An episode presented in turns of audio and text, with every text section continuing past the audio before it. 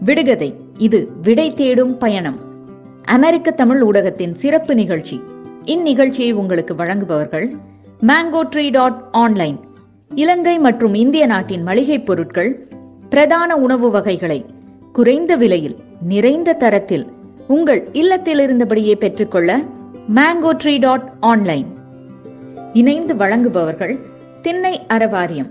மக்களுக்காகவும் மக்களின் நலனுக்காகவும் அவர்களின் சமூக மேம்பாட்டுக்காகவும் பல மக்கள் நலத்திட்டங்களை எடுத்து செல்கிறது லாப நோக்கமற்ற தொண்டு நிறுவனமான திண்ணை அறவாரியம். மேலும் இணைந்து வழங்குபவர்கள் GCSMR global centre for Siddha medicine and research ஒருங்கிணைந்த மருத்துவ வழிமுறை வாயிலாக தமிழ் மருத்துவ முறையான சித்த மருத்துவத்தை உலகறிய செய்யும் நோக்கத்துடன் செயல்பட்டு வருகிறது. சென்னை மற்றும் அமெரிக்காவில் பதிவு செய்யப்பட்ட தொண்டு நிறுவனமான ஜிசிஎஸ்எம்ஆர் நேர்களுக்கு வணக்கம். இது அமெரிக்க தமிழ் ஊடகம் தமிழ் எங்கள் மூச்சு. W W W dot American Tamil radio dot com என்ற எங்கள் இணையதளத்தினூடாகவோ தர இறக்கம் செய்யப்படக்கூடிய அமெரிக்க தமிழ் வானொலியின் செயலி டியூனின் மற்றும் ரேடியோ கார்டன் ஊடாக இணைந்திருக்கும் எங்கள் அமெரிக்க தமிழ் வானொலி நேயர்களுக்கும் மற்றும் அமெரிக்க தமிழ் ஊடகத்தின் முகநூல் யூடியூப் தளங்களினூடாக இணைந்திருக்கும் எங்கள் வலைக்காட்சி நேயர்களுக்கும் அமெரிக்க மண்ணின் வாஷிங்டன் தேசத்தில் இருக்கும் எங்கள் பிராந்திய கலையகத்திலிருந்து அன்பு தமிழ் வணக்கங்கள். விடுகதை மற்றும் ஒரு விடை தேடும் பயணம் சிறப்பு நிகழ்ச்சியில் இன்றைய நாளும் உங்களை சந்திப்பதில் பெருமகிழ்ச்சி அடைகின்றோம். இன்றைய நாள் இன்னும் ஒரு சிறப்பு தலைப்புடன் வந்திருக்கின்றோம். மே இருபத்தி ரெண்டு இரண்டாயிரத்தி பதினெட்டு. உலகத்தையே ஆட்டி போட்ட மற்றும் ஒரு மே மாத நிகழ்வு என்று கூறலாம். மே மாதம் என்றும் பொழுது தமிழர்களுக்கு மிகவும் பாதிப்புகள் கூடிய மாதமாகத்தான் இருக்கின்றது. மே பதினெட்டு முள்ளிவாய்க்கால் அதை தொடர்ந்து மே இருபத்தி ரெண்டு தூத்துக்குடி. ஒரு சமூகம் தன் சுற்றுப்புற சூழலுக்காகவும் தன் மண்ணுக்காகவும் தன் மக்களுக்காகவும் அந்த மக்கள் உயிர் வாழ சுவாசிக்கும் காற்றுக்காகவும் தாங்கள் அருகும் நீருக்காகவும் போராட்ட வடிவத்தை மக்கள் எழுச்சி போராட்ட வடிவத்தை கையில் எடுத்து மிகவும் அகிம்சை முறையில் எடுத்து செல்லப்பட்ட போராட்டம். அன்றைய அரசியல் தலைமுறைகளாலும் அரசியல்வாதிகளாலும் அதே நேரம் வியாபார முதலைகளாலும் மாற்று வடிவம் பெற்று பதினைந்து அப்பாவி மக்களின் உயிர்களை காவு கொண்டது. அது தவிர்த்து ஆயிரம் கணக்கானோர் இன்னும் அந்த பாதிப்பிலிருந்து. அவயங்கள் இழந்த நிலையில் அவ்வாறு தங்கள் வாழ்வாதாரத்தை மீள் கட்டுமானம் எவ்வாறு செய்வது என்பது பல கேள்விகள் மத்தியில் இருக்கும் குடும்பங்களையும் நாங்கள் கண்டு கொண்டிருக்கின்றோம்.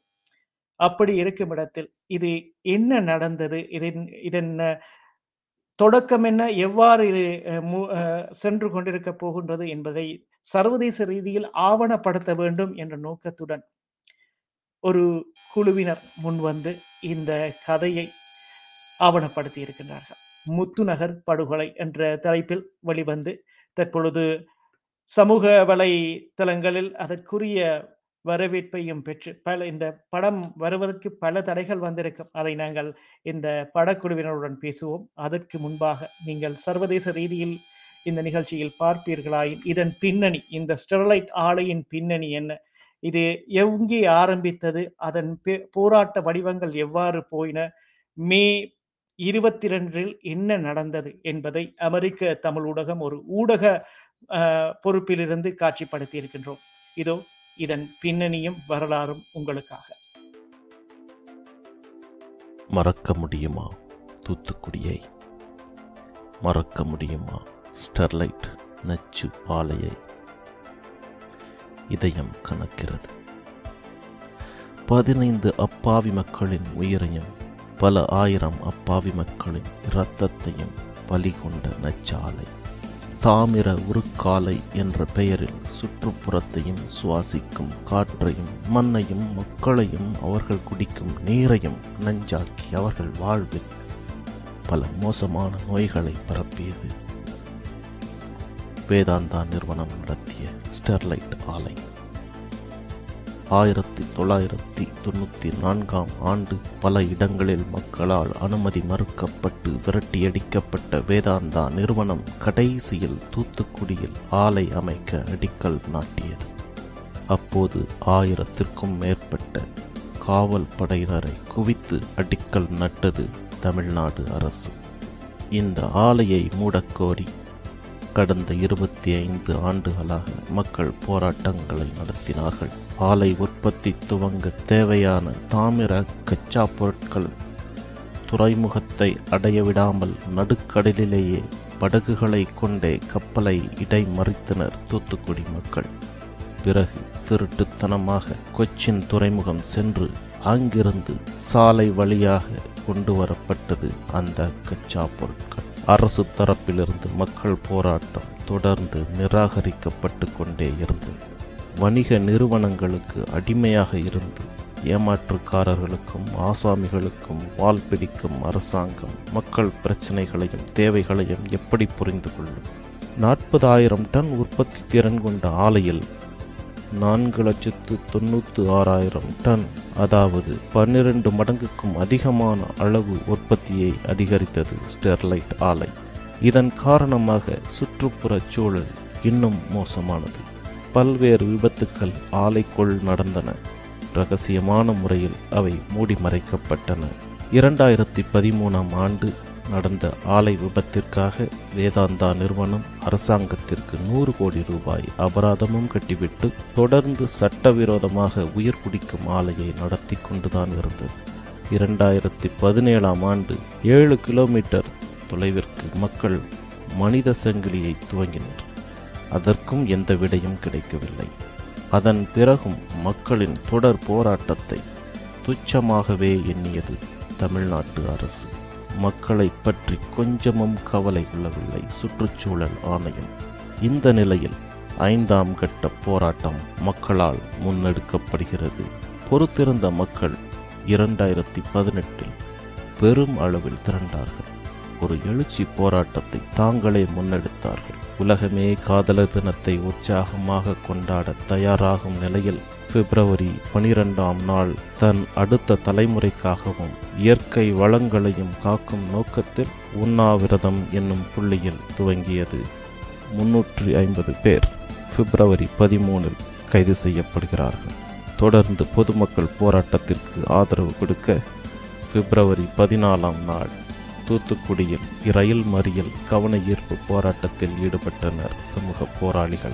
அதைத் தொடர்ந்து தமிழ்நாட்டின் பல இடங்களில் இருந்து சமூக போராளிகளும் அரசியல்வாதிகளும் வந்து தூத்துக்குடி ஸ்டெர்லைட் போராட்டத்திற்கு ஆதரவு தெரிவிக்கிறார்கள்.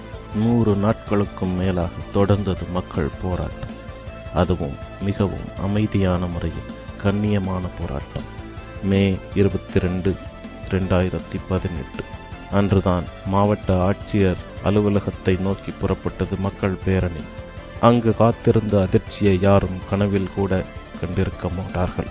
எட்டு கிலோமீட்டர் தூரம் சிறு பிரச்சனை கூட இல்லாமல் அமைதியான முறையில் கண்ணியமாக பேரணியாக சென்ற மக்கள் மீது காவல்துறை தாக்குதலை ஆரம்பித்தது வன்முறையை கட்டவிழ்த்து விட்டது. மூன்றாம் மைல் பாலத்தை தாண்டிய மக்கள் சற்றும் எதிர்பார்க்காத விதமாக நம் நாட்டு காவல்துறையாலேயே சுடப்பட்டார்கள் வன்முறைக்குட்படுத்தப்பட்டார்கள். தூத்துக்குடி தூத்துக்குடி ஸ்டெர்லைட் போராட்டம் உலக செய்தியாக மாணவி ஸ்னோலின் உள்பட பதிமூன்று பேர் துப்பாக்கிச் சூட்டில் அந்த இடத்திலேயே கொடூரமாக கொல்லப்பட்டனர். மேலும் இரண்டு பேர் மருத்துவமனையில் சிகிச்சை பலனின்றி இறந்தனர். பல லட்சம் மக்கள் நிம்மதியாக வாழ இந்த பதினைந்து பேர் தங்கள் இன்னுயிரை தியாகம் செய்தனர். அமெரிக்காவின் மின்னசோட்டா மாநிலத்தில் ஜார்ஜ் ஃப்ளாய்ட் என்ற தனி மனிதனை கொன்ற குற்றத்திற்கு அந்த கொலை நடந்த ஓராண்டுக்குள் சம்பந்தப்பட்ட காவல்துறை அதிகாரிகள் அனைவரும் சட்டப்படி தண்டிக்கப்பட்டார்கள். உலகிலேயே மிகப்பெரிய மக்களாட்சி கொண்ட நாடு என்று மார்தட்டிக் கொள்ளும் இந்தியாவில் ஸ்டெர்லைட் படுகொலை நடந்து மூன்று ஆண்டுகள் முடிந்துவிட்டன. சட்டத்தை மீறி மக்களை சுட்டுக் கொன்ற காவல்துறையைச் சார்ந்த குற்றவாளிகளோ தண்டிக்கப்படவில்லை. தண்டிக்கப்படுவார்களா? சட்டம் என்ன செய்யப் போகிறது? நாம் இனி என்ன செய்யப் போகிறோம்? ஆம் அது இதன் பின்னணி. நாங்கள் ஒரு ஊடகமாக அதை எவ்வாறு பார்த்தோம் பார்த்து கொண்டிருக்கின்றோம் என்பதை எங்கள் தகவல்களுடனான ஒரு ஆவணப்படுத்தல். இந்த நிகழ்ச்சியை பார்த்து கொண்டிருப்பவர்களுக்கு இதன் புரிதலை கொண்டு வர வேண்டும். இந்த திரைப்படத்தின் முக்கியத்துவத்தை விளங்கப்படுத்த வேண்டும் என்பதற்காக நாங்கள் கொண்டு வந்திருக்கின்றோம். அழைத்து வருகின்றோம் இந்த திரைப்பட குழுவினரை. முதலில் ஜோசப் பிரேம் ஆனந்த் அண்ணன் அவர்களை அழைத்து வருகின்றோம். இந்த திரைப்படத்தின் தயாரிப்பாளர்களில் இவரும் அடங்குகின்றார். அண்ணனை வரவேற்பதில் பெருமிதம் அடைகின்றது அமெரிக்க தமிழ் ஊடகம். வணக்கம் அண்ணன். வணக்கம். தமிழ் ஊடகத்து ரசிகர்கள் அனைவருக்கும் இந்நிகழ்ச்சியை பார்க்கும் தமிழ் நெஞ்சங்கள் அனைவருக்கும் எனது வணக்கங்களை தெரிவித்துக் கொள்கிறேன். நன்றி அண்ணன். முத்துநகர் படுகொலை நேரடியாவே போயிடுவோம். அதுக்கு போறதுக்கு முதல் உங்களுக்கும் திரைப்பட தயாரிப்புக்கும் ஏதாவது தொடர்பு இருக்கா? ஒரு தொடர்புமே கிடையாது. ஒரு தொடர்பும் கிடையாது. கேளுங்கள். அப்படி இருக்கிற இடத்துல என்ன உங்களை அந்த இத ஒரு ஆள் அந்த ஒரு ஒரு தீக்குச்சி வரும். தீப்பந்தத்தை ஏத்துறதுக்கு ஒரு தீக்குச்சி. அந்த தீக்குச்சியை தான் இந்த திரைப்படத்தை நான் பார்க்கிறேன். ஏண்டா நான் இலங்கையை சேர்ந்தேன் அதை அதை தவிர்த்து தமிழன் என்ற அடையாளத்துடன் தான் இதை பார்க்கிறேன். அப்படி பார்க்க இதை ஒரு ஆவணப்படுத்தி இருக்கிறேன் இனி வரும் காலங்கள்ல ஆட்சிகள் மாறலாம் அதிகாரிகள் மாறலாம் ஆனால் அந்த பதினைந்து குடும்பங்கள் இ- இறந்து போன பதினைந்து குடும்பங்களோ அல்லது அதன் தொடர்பு பட்ட இதர குடும்பங்களோ இனி வரும் காலங்களில் அதை அவர்கள் அதோடு தான் செல்ல போறாங்க அது போகாது. அப்படி இருக்கிற இடத்துல இதை காட்சிப்படுத்த வேண்டும். அமெரிக்கால எத்தனையோ பேர் இருக்கணும் ஒவ்வொரு ஒரு துறையில சார்ந்தவர்கள் இருக்கிற இடத்துல என்ன உங்களுக்கு அந்த தூண்டுகோலா இருந்துச்சு? நான் இதை செய்யணும் ஆவணப்படுத்தணும். நல்ல ரொம்ப நல்ல ஒரு கேள்வியை கேட்டீங்க ரூபன். ஸ்டெர்லைட் முதல் முதலா நான் வந்து தூத்துக்குடியை சேர்ந்தவன். அந்த மண்ணினுடைய தாக்கம் கட்டாயமாக என்னில் இருக்கிறது. நம் அனைவரிடமும் இருக்கிறது. ஸோ எங்கள் தந்தையர் நாடென்ற போதினிலே ஒரு சக்தி பிறக்குது மூச்சினிலே என்று பாடிவிட்டு சென்று விட்டான் அஹ், பாரதி. அந்த சக்தி தான் வந்து இன்னும் நம் மூதாதையர் நாடு. அதை அந்த சுற்றுச்சூழலை பாழ்படுத்துவதை நாம் பார்த்து கொண்டு சும்மா சும்மா இரு- இருந்து விட முடியுமா என்ற ஒரு தாக்கம்தான் என்னை இந்த ஒரு முயற்சிக்கு அழைத்து வந்தது. நானும் மற்றவர்கள் போல் பல ஆண்டுகள் குரல் கொடுப்போம். அஹ், ரெண்டாயிரத்தி பதினெட்டில் போராட்டங்கள் அமெரிக்காவிலிருந்து ஒருங்கி ஒருங்கிணைப்பதில் நானும் ஈடுபட்டிருந்தேன். இருந்தாலும் முன் முன்னணியில் வந்து ஒரு செயலை செய்வதற்கு இப்போதுதான் வாய்ப்பு கிடைத்தது. ஸோ ஒரு சாதாரண மனிதன் தான். நமது ஊரில் இப்படி நடக்கிறதே இப்படி பதினைந்து பேரை அநியாக அநியாயமாக சுட்டு கொன் கொன்றுவிட்டு ஒரு நியாயம் கிடைக்கவில்லையே என்று அஹ், குமரும் பல மனிதர்கள் போல் நானும் ஒருவன் தான்.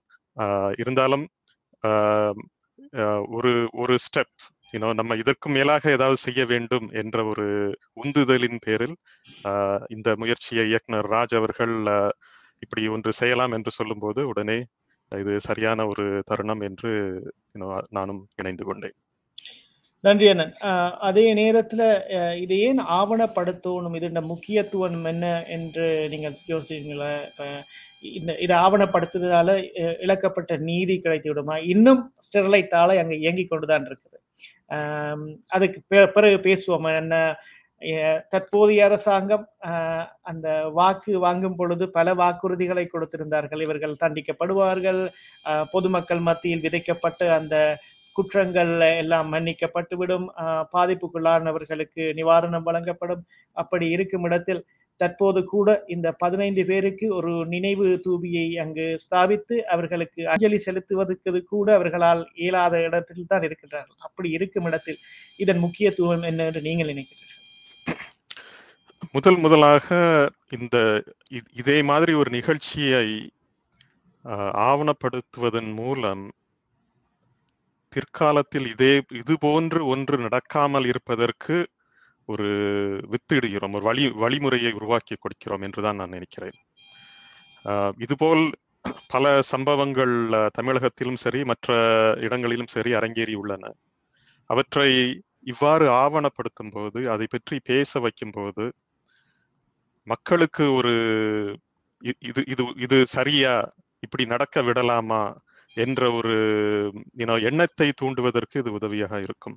இன்னொரு தூத்துக்குடி நடக்க நடக்க விடாமல் பண்ண வேண்டும் என்றால் இதை ஆவணப்படுத்த வேண்டும் என்றுதான் நான் கருதினேன். பலரும் நினைப்பார்கள் ஓ இது தூத்துக்குடியில் தானே நடந்தது. நம்மள நம்ம ஊர்ல நடக்கல நடக்கலையே. நம்ம இதை விட்டு இப்படியே விட்டுட்டு போனோம் போனோம் என்றால் இதை விட்டு அக- அகன்று இது மற்றொரு இடத்தில் தானே நடக்கிறது என்று நினைத்தோம் என்றால் நம்ம ஊரிலும் நிச்சயமாக நடக்கும். சோ அதை நடக்க விடாமல் பண்ணுவதற்கு இது ஒரு வழிமுறையாக பார்த்தேன். ஒன்று. மற்றொன்று நீங்கள் கேட்டது போல் நான்கு ஆண்டுகள் நீங்கள் சொல்லியது போல் நான்கு ஆண்டுகளாகியும் நீதி கிடைக்கவில்லை. புதிய அரசு பதவியேற்று உள்ளது. இது ஒரு ஹனிமூன் பீரியட் அப்படின்னு சொல்லலாம். ஸோ இந்த இந்த தருணத்தில் ஆஹ், அவர்களுக்கு ஒரு சிறு அழுத்தத்தை கொடுத்தால் பொது வழியில் மீண்டும் இந்த பிரச்சனையை பத்தி பேச பேசுவதற்கு ஒரு முயற்சியை எடுத்தால் அது ஒரு நல்ல ஒரு தாக்க தாக்கத்தை உண்டு உண்டு செய்யும் என்று நானும் எனது நண்பர்களும் நம்பினோம். ஸோ அது இரண்டாவது காரணம். இதற்கும் மேல் பார்த்தீர்கள் என்றால் ஒரு ஒரு முக்கியமான அதுவும் இந்த ஆவணப்படத்தை நீங்கள் பார்க்கும்போது உங்களுக்கு தெரியும். இரண்டு முக்கியமான காரணங்கள். ஒன்று இந்த பிரச்சனை என்ன என்பது வந்து பலருக்கு அந்த புரிதல் அவ்வளவாக இல்லை என்பது உண்மை. ஸோ இந்த ஆவணப்படத்தில் முதலில் திரு நித்யானந்தன் ஜெயராமன் மூலமாக இந்த சுற்றுச்சூழலுக்கு எவ்வாறு தாக்குதல் நேர்ந்தது என்பதை விளக்கியுள்ளோம். இதை பார்த்துவிட்டு கட்டாயமாக எல்லோருக்கும் புரியும் ஸ்டெர்லைட் எவ்வளவு பெரிய சுற்றுச்சூழல் குற்றவாளி என்பது. ஸோ அது ஒன்று. ஸோ அதை விளக்குவதற்கு ஒரு இன்ஃபர்மேட்டிவா இதை இந்த இதை சொல்றதுக்கு வந்து எங்களுக்கு ஒரு அதை ஒரு வாய்ப்பாக இந்த டாக்குமெண்ட்ரி ஒரு வாய்ப்பாக நான் கருது கருதுகிறேன். இரண்டாவது இந்த போராட்டம் என்பது இந்த ப்ரொட்டஸ்ட் வந்து ஒரு தன்னெழுச்சி போராட்டம். இது ஆஹ், யார் யார் தூண்டுதலினாலோ இல்லை அரசியல் கட்சிகளின் தூண்டுதலினாலோ நடைபெறவில்லை. மக்களாக சுயமாக தங்களது ஊரில் இப்படி ஒரு சுற்றுச்சூழல் பிரச்சனை இருக்கிறது என்பதை அறிந்து அவர்களாக ஆஹ், செய்த போராட்டம். இந்த இந்த போராட்டத்தை நம்ம நாம் வெளியே கொண்டு வரணும். அதாவது நமது ஊரில் ஏதாவது நடந்தால் நம் நாம் தான் அதற்கு குரல் கொடுக்க வேண்டும் என்ற ஒரு கருத்தினை வந்து இந்த போராட்டம் வெட்ட வெளிச்சமாக காட்டுகிறது. அதை வெளியே கொண்டு வந்து உள்ளோம். மூன்றாவதாக அஃப்கோர்ஸ் யூனோ அதிகாரிகளுடைய அதிகார துஷ்பிரயோகம் இதையெல்லாம் நாங்கள் சொல்லுகிறோம் பட் ஆனால் இது தவிர இதனுடைய பாதிக்கப்பட்டவர்கள் உடைய நிலைமை. இதில் பாதிக்கப்பட்டவர்கள் தங்களது ஊருக்காக தங்கள் குழந்தை குட்டிகளை கூட்டிக் கொண்டு கலெக்டரிடம் மனு கொடுக்க வேண்டும் என்கிற ஒரு நோக்கத்துடன் சென்றவர்கள். ஒரு ஒரு வயலன்ஸ்க்காகவோ வேற எதற்காகவோ அவர்கள் போகவில்லை. சாதாரண மக்கள் எங்க நம்மை போல உள்ள மக்கள் ஆஹ், தங்கள் குடும்பம் குடும்பமாக குடும்பம் சகிதமாக சென்றார்கள். அவர்கள் துப்பாக்கி தோட்டாவுக்கு இரையானார்கள். அவர்களுடைய கண்ணீரை வெளியே கொண்டு வந்து காமிக்க வேண்டும் என்ற என்ற ஒரு முக்கியமான ஒரு கருத்து இந்த ஆவணப்படத்தில் இருக்கிறது. ஆஹ் இந்த ஆவண நான் சொன்ன மாதிரி இது எல்லாம் தாண்டி அந்த மக்களுடைய அந்த மக்களுக்கு ஏற்பட்ட அநீதியையும் தாண்டி ஒரு ஒவ்வொரு இண்டிவிஜுவல் பர்சன் அவர்களுடைய குடும்பங்களில் இதனால் என்ன தாக்கம் இருந்தது ஒரு ஒரு மகளை இழந்த தாய் மகனை இழந்த பெற்றோர்கள் கணவனை இழந்த மனைவி சகோதரரை இழந்த இன்னொரு சகோதரர். சோ இவர்கள் இவர்களுடைய கதை இவர்களுடைய கதையை இவர்களுடைய வேதனையை இவர்களுடைய கண்ணீரை வெளியே கொண்டு வந்து ஸ்டெர்லைட்டினால் இதே போல் சுற்றுச்சூழல் குற்றவாளி சுற்றுச்சூழல் குற்றவாளிகளால் இதேபோல் அதிகார துஷ்பிரயோகம் செய்யும் அதிகாரிகளால் பாதிக்கப்படுவது சாதாரண மனிதர்கள் என்கிற ஒரு கருத்தையும் வெளியே கொண்டு வந்துள்ளோம் இந்த ஆவணப்படத்தில். சோ அதுவே வந்து இந்த ஆவணப்படத்தை ஒரு ஒரு முக்கிய ஒரு நாம் எல்லாம் பல கேளிக்கை நிகழ்ச்சிகளை பார்க்கிறோம் கேளு படங்களை பார்க்கிறோம் என்டர்டைன்மெண்ட் படங்களை பார்க்கிறோம். ஆனால் இதை பார்த்து பார்த்துவிட்டு ஒரு சொட்டு கண்ணீர் சிந்தாமல் யாரும் வெளியே வர முடியாது. கட்டாயம். நன்றி அண்ணன். மிகவும் விளக்கமாக சொல்லியிருக்கிறீர்கள். ஒரு தயாரிப்பாளராக ஒரு திரைப்படத்தை கொண்டு வரன்றது. அது இப்படியான டாக்குமெண்ட்ரியா இருக்கலாம் அல்லது கமர்ஷியல் திரைப்படமாக இருக்கலாம். ஒரு படைப்பாளர் அந்த படைப்பாளராக அப்படி கொண்டு வருவது மிகவும் இலகுவான காரியம் இல்லை. பல தடைகள் வரும். அந்த திரைப்படம் வெளிவந்த பிறகு கூட சரியான முயற்சி தான் நான் செய்திருக்கிறேனா என்ற அந்த கேள்விகள் எல்லாம் வரக்கூடிய வாய்ப்புகள் இருக்கிறது அப்படி இருக்கிற இடத்துல உங்களோட அனுபவம் எப்படி இருந்துச்சு? நாங்கள் முதலில் இப்பிரச்சனையை கையாள நினைக்கும் போது பலருடைய ஆதரவு கிட்டும் எளிதாக இந்த படத்தை வெளியே கொண்டு வந்து வந்து விடலாம் என்ற எண்ணத்தில் இருந்தோம். ஆனால் எங்கள் எண்ணம் எவ்வளவு பெரிய தவறு என்பது எங்களுக்கு கடந்த இரண்டு மாதங்களாக தான் தெரிந்தது. இந்த படத்தை வெளியிடுவதற்கு ஒரு ஓடிடி தளமும் முன்வரவில்லை. இதுவரை. சில ஒன்று ஒன்று இரண்டு தளங்கள் தவிர பெரும்பாலான தளங்கள் இதை வெளியிடுவதற்கு முன்வரவில்லை இதுவே ஒரு பெரிய உதாரணம். இன்னும் ஆஹ், இதில் அரசியல் பின்னணி இருக்குமோ? யூனோ இதில் யூனோ அரசுக்கு ஏற்க ஏற்கப்படாத கருத்துக்கள் இருக்குமோ? இதனால் நமக்கு பாதிப்பு இருக்குமோ? என்று யூனோ மெயின் ஸ்ட்ரீம் மீடியா இதை புறக்கணிப்பது வருந்தத்தக்கது. ஆனால் எங்கள் முயற்சிகளுக்கு ஆதரவு கொடுக்கும் நண்பர்கள் இருக்கிறார்கள். அவர்கள் மூலமாக இதை வெளியே கொண்டு வந்துள்ளோம். இன்னும் பல இணையதளங்களில் பேசிக்கொண்டுதான் இருக்கிறோம். மற்ற நண்பர்கள் மூலமாக இதை அனைவரும் தமிழர்கள் எங்கெங்கு இருக்க தமிழ்நாட்டிலும் சரி தமிழர்கள் எங்கெங்கு இருக்கிறார்கள் உலகம் எங்கும் இதை ஒவ்வொருவரையும் பார்க்க வைத்து பேச வைத்து தமிழர்களுக்கு இதுபோல் இன்னொரு பிரச்சனை வரக்கூடாது என்ப என்ற ஒரு நோக்கத்துடன் இதை எடுத்து செல்ல தீர்மானமாக இருக்கிறோம். இந்த ஆவணப்படத்தினுடைய பலனை ஏற்கனவே அடைந்து விட்டோம். திருமதி ஃபாத்திமா பாபு திரு திருமதி ஃபாத்திமா பாபு அவர்கள் ஒரு பேட்டியில் கூறினார்கள். அதாவது ஸ்டெர்லைட் எதிர்ப்பு இயக்கத்தினுடைய முன்னணி போராட்ட வீரர் இருபத்தி இரண்டு வருடங்களாக இதில் ஸ்டெர்லைட் எதி- எதிராக போராடுபவர். அவருடைய அவருடைய கருத்துக்களை பகிர்ந்து பகிர்ந்து கொண்டார் இன்னொரு மற்றொரு நிகழ்ச்சியில்.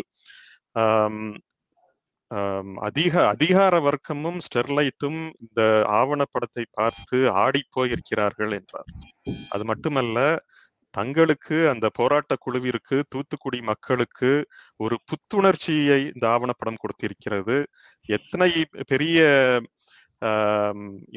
இடர்பாடுகள் வந்தாலும் அதை சந்தித்து அதை வெற்றி கொள்ளக்கூடிய ஒரு ஒரு டீட்டர்மினேஷனை கொடுத்திருக்கிறது என்று கூறினார்கள். ஸோ அதை அதுவே எங்களுக்கு வெற்றி. அதுதான் வெற்றி. அதைத்தான் நாங்கள் செய்ய நினைத்தோம். ஆஹ் அது வெற்றி அதில் வெற்றி கண்டு அடைந்து விட்டோம் என்று நம்புகிறோம். நன்றி அண்ணன்.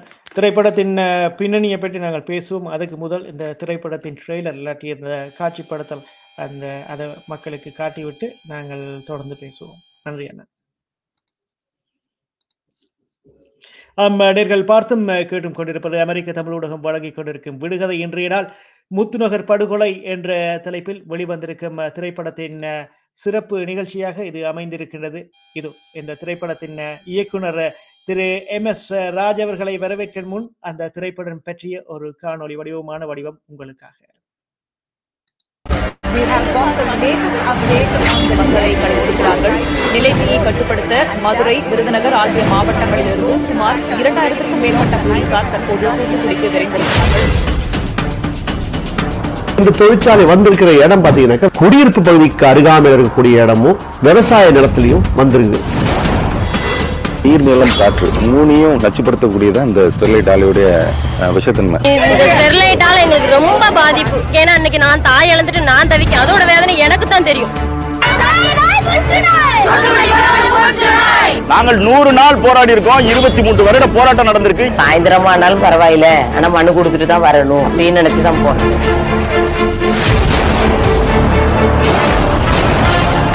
தூத்துக்குடி முழுதும் கிட்டத்தட்ட மூவாயிரம் போலீஸ்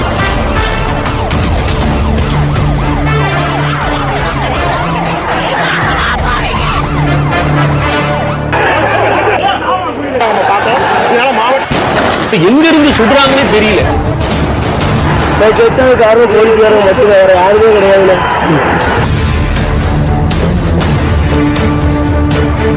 தீ வைத்த சம்பவங்கள் அனைத்தும் காவல்துறையால் பின்னே இருந்து அது நடந்த சம்பவம். ஓ இப்படி ஒரு தனியார் ஆலை கூட நூத்தி நாற்பத்தி நாலு போடுன்னு சொல்லலாமா? யாருக்குமே தடியதே கிடையாது. எல்லாருக்குமே ஷூட்டிங் தான். உனக்கு பிள்ளைங்க பார்க்க முடியல. என்னமோ நினைச்சேன். ஒரு செகண்ட்ல வாழ்க்கையை திருப்பிட்டாங்க.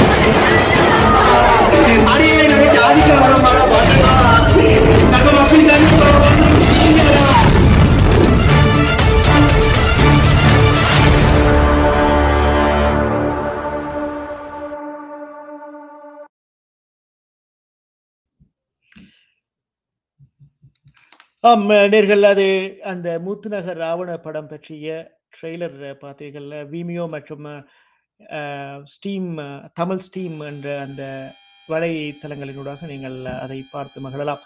இந்த திரைப்படத்தின் கேப்டன் ஆஃப் த ஷிப்னு சொல்லுவார்கள். இந்த திரைப்படத்தின் இயக்குனர் இது கமர்ஷியல் திரைப்படம் அல்லது மசாலா கலந்த திரைப்படம் இல்லாமல் ஒரு ஆவணப்படுத்தும் நோக்கத்துடன் மக்களுடன் மக்களாக இருந்து அந்த மக்களின் உணர்வுகளையும் அவர்கள் சென்று அந்த வழிகளையும் அவர்களுக்குள் இப்பவும் எரிந்து கொண்டிருக்கும் அந்த அஹ், அந்த நெருப்பையும் அவ்வாறே கொண்டு வருவது என்பது இலகுவான விடயமில்லை. அதுவும் ஒரு உண்மை சம்பவத்தை மையமாக வைத்து பல அரசியல் பிரச்சனைகள் வரலாம் பல வியாபார ரீதியான சிக்கல்கள் வரலாம். இவற்றை எல்லாம் பொருட்படுத்தாது. மக்களுக்காக இந்த திரைப்படத்தை தான் எடுத்து இயக்க வேண்டும் என்ற ஒரு நோக்கத்திற்காகவே இவர் செய்திருப்பார் என்பது எனது தாழ்மையான அபிப்பிராயம். அழைத்து வருகின்றோம் இயக்குனர் திரு எம். எஸ். ராஜ் அவர்களை அமெரிக்க தமிழ் ஊடகத்திற்கு வணக்கம் அண்ணன். வணக்கம். வணக்கம்.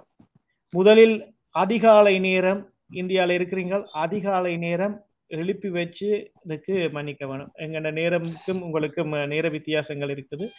எங்கட அழைப்பு இல்ல இது இது நடுநிசியாக இருந்தாலுமே இந்த நிகழ்ச்சியில பங்கு பெற வேண்டும் என்பதுதான் என்னுடைய இது ஏன்னா இது என்னுடைய கடமை. இந்த படத்தை எல்லாருக்கும் கொண்டு போய் சேர்க்கிறதுல நீங்க செய்யக்கூடிய உதவிக்கு தோள் கொடுப்பது என்னுடைய கடமை. நன்றி அண்ணா. அண்ணா நிகழ்ச்சிக்கு போயிடுறோம்.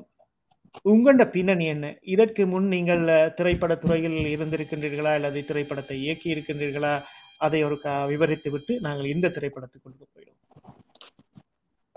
நான் வந்து டிப்ளமா இன் மெக்கானிக்கல் இன்ஜினியரிங் படித்தேன் படித்தது தூத்துக்குடியில் தான் படித்தேன் எனக்கு சொந்த ஒரு திருநெல்வேலி மாவட்டம் செல்வர் ஸோ தூத்துக்குடியில் நாங்கள் படிக்கும் பொழுது இந்த ஸ்டெர்லைட் ஃபேக்ட்ரி வருகிற மாதிரி ஒரு சூழ்நிலை இருந்தது. அப்போவே இது மகாராஷ்டிரா கோவா குஜராத்தில் எல்லாம் வந்து நிராகரிக்கப்பட்டு தூத்துக்குடிக்கு வருது.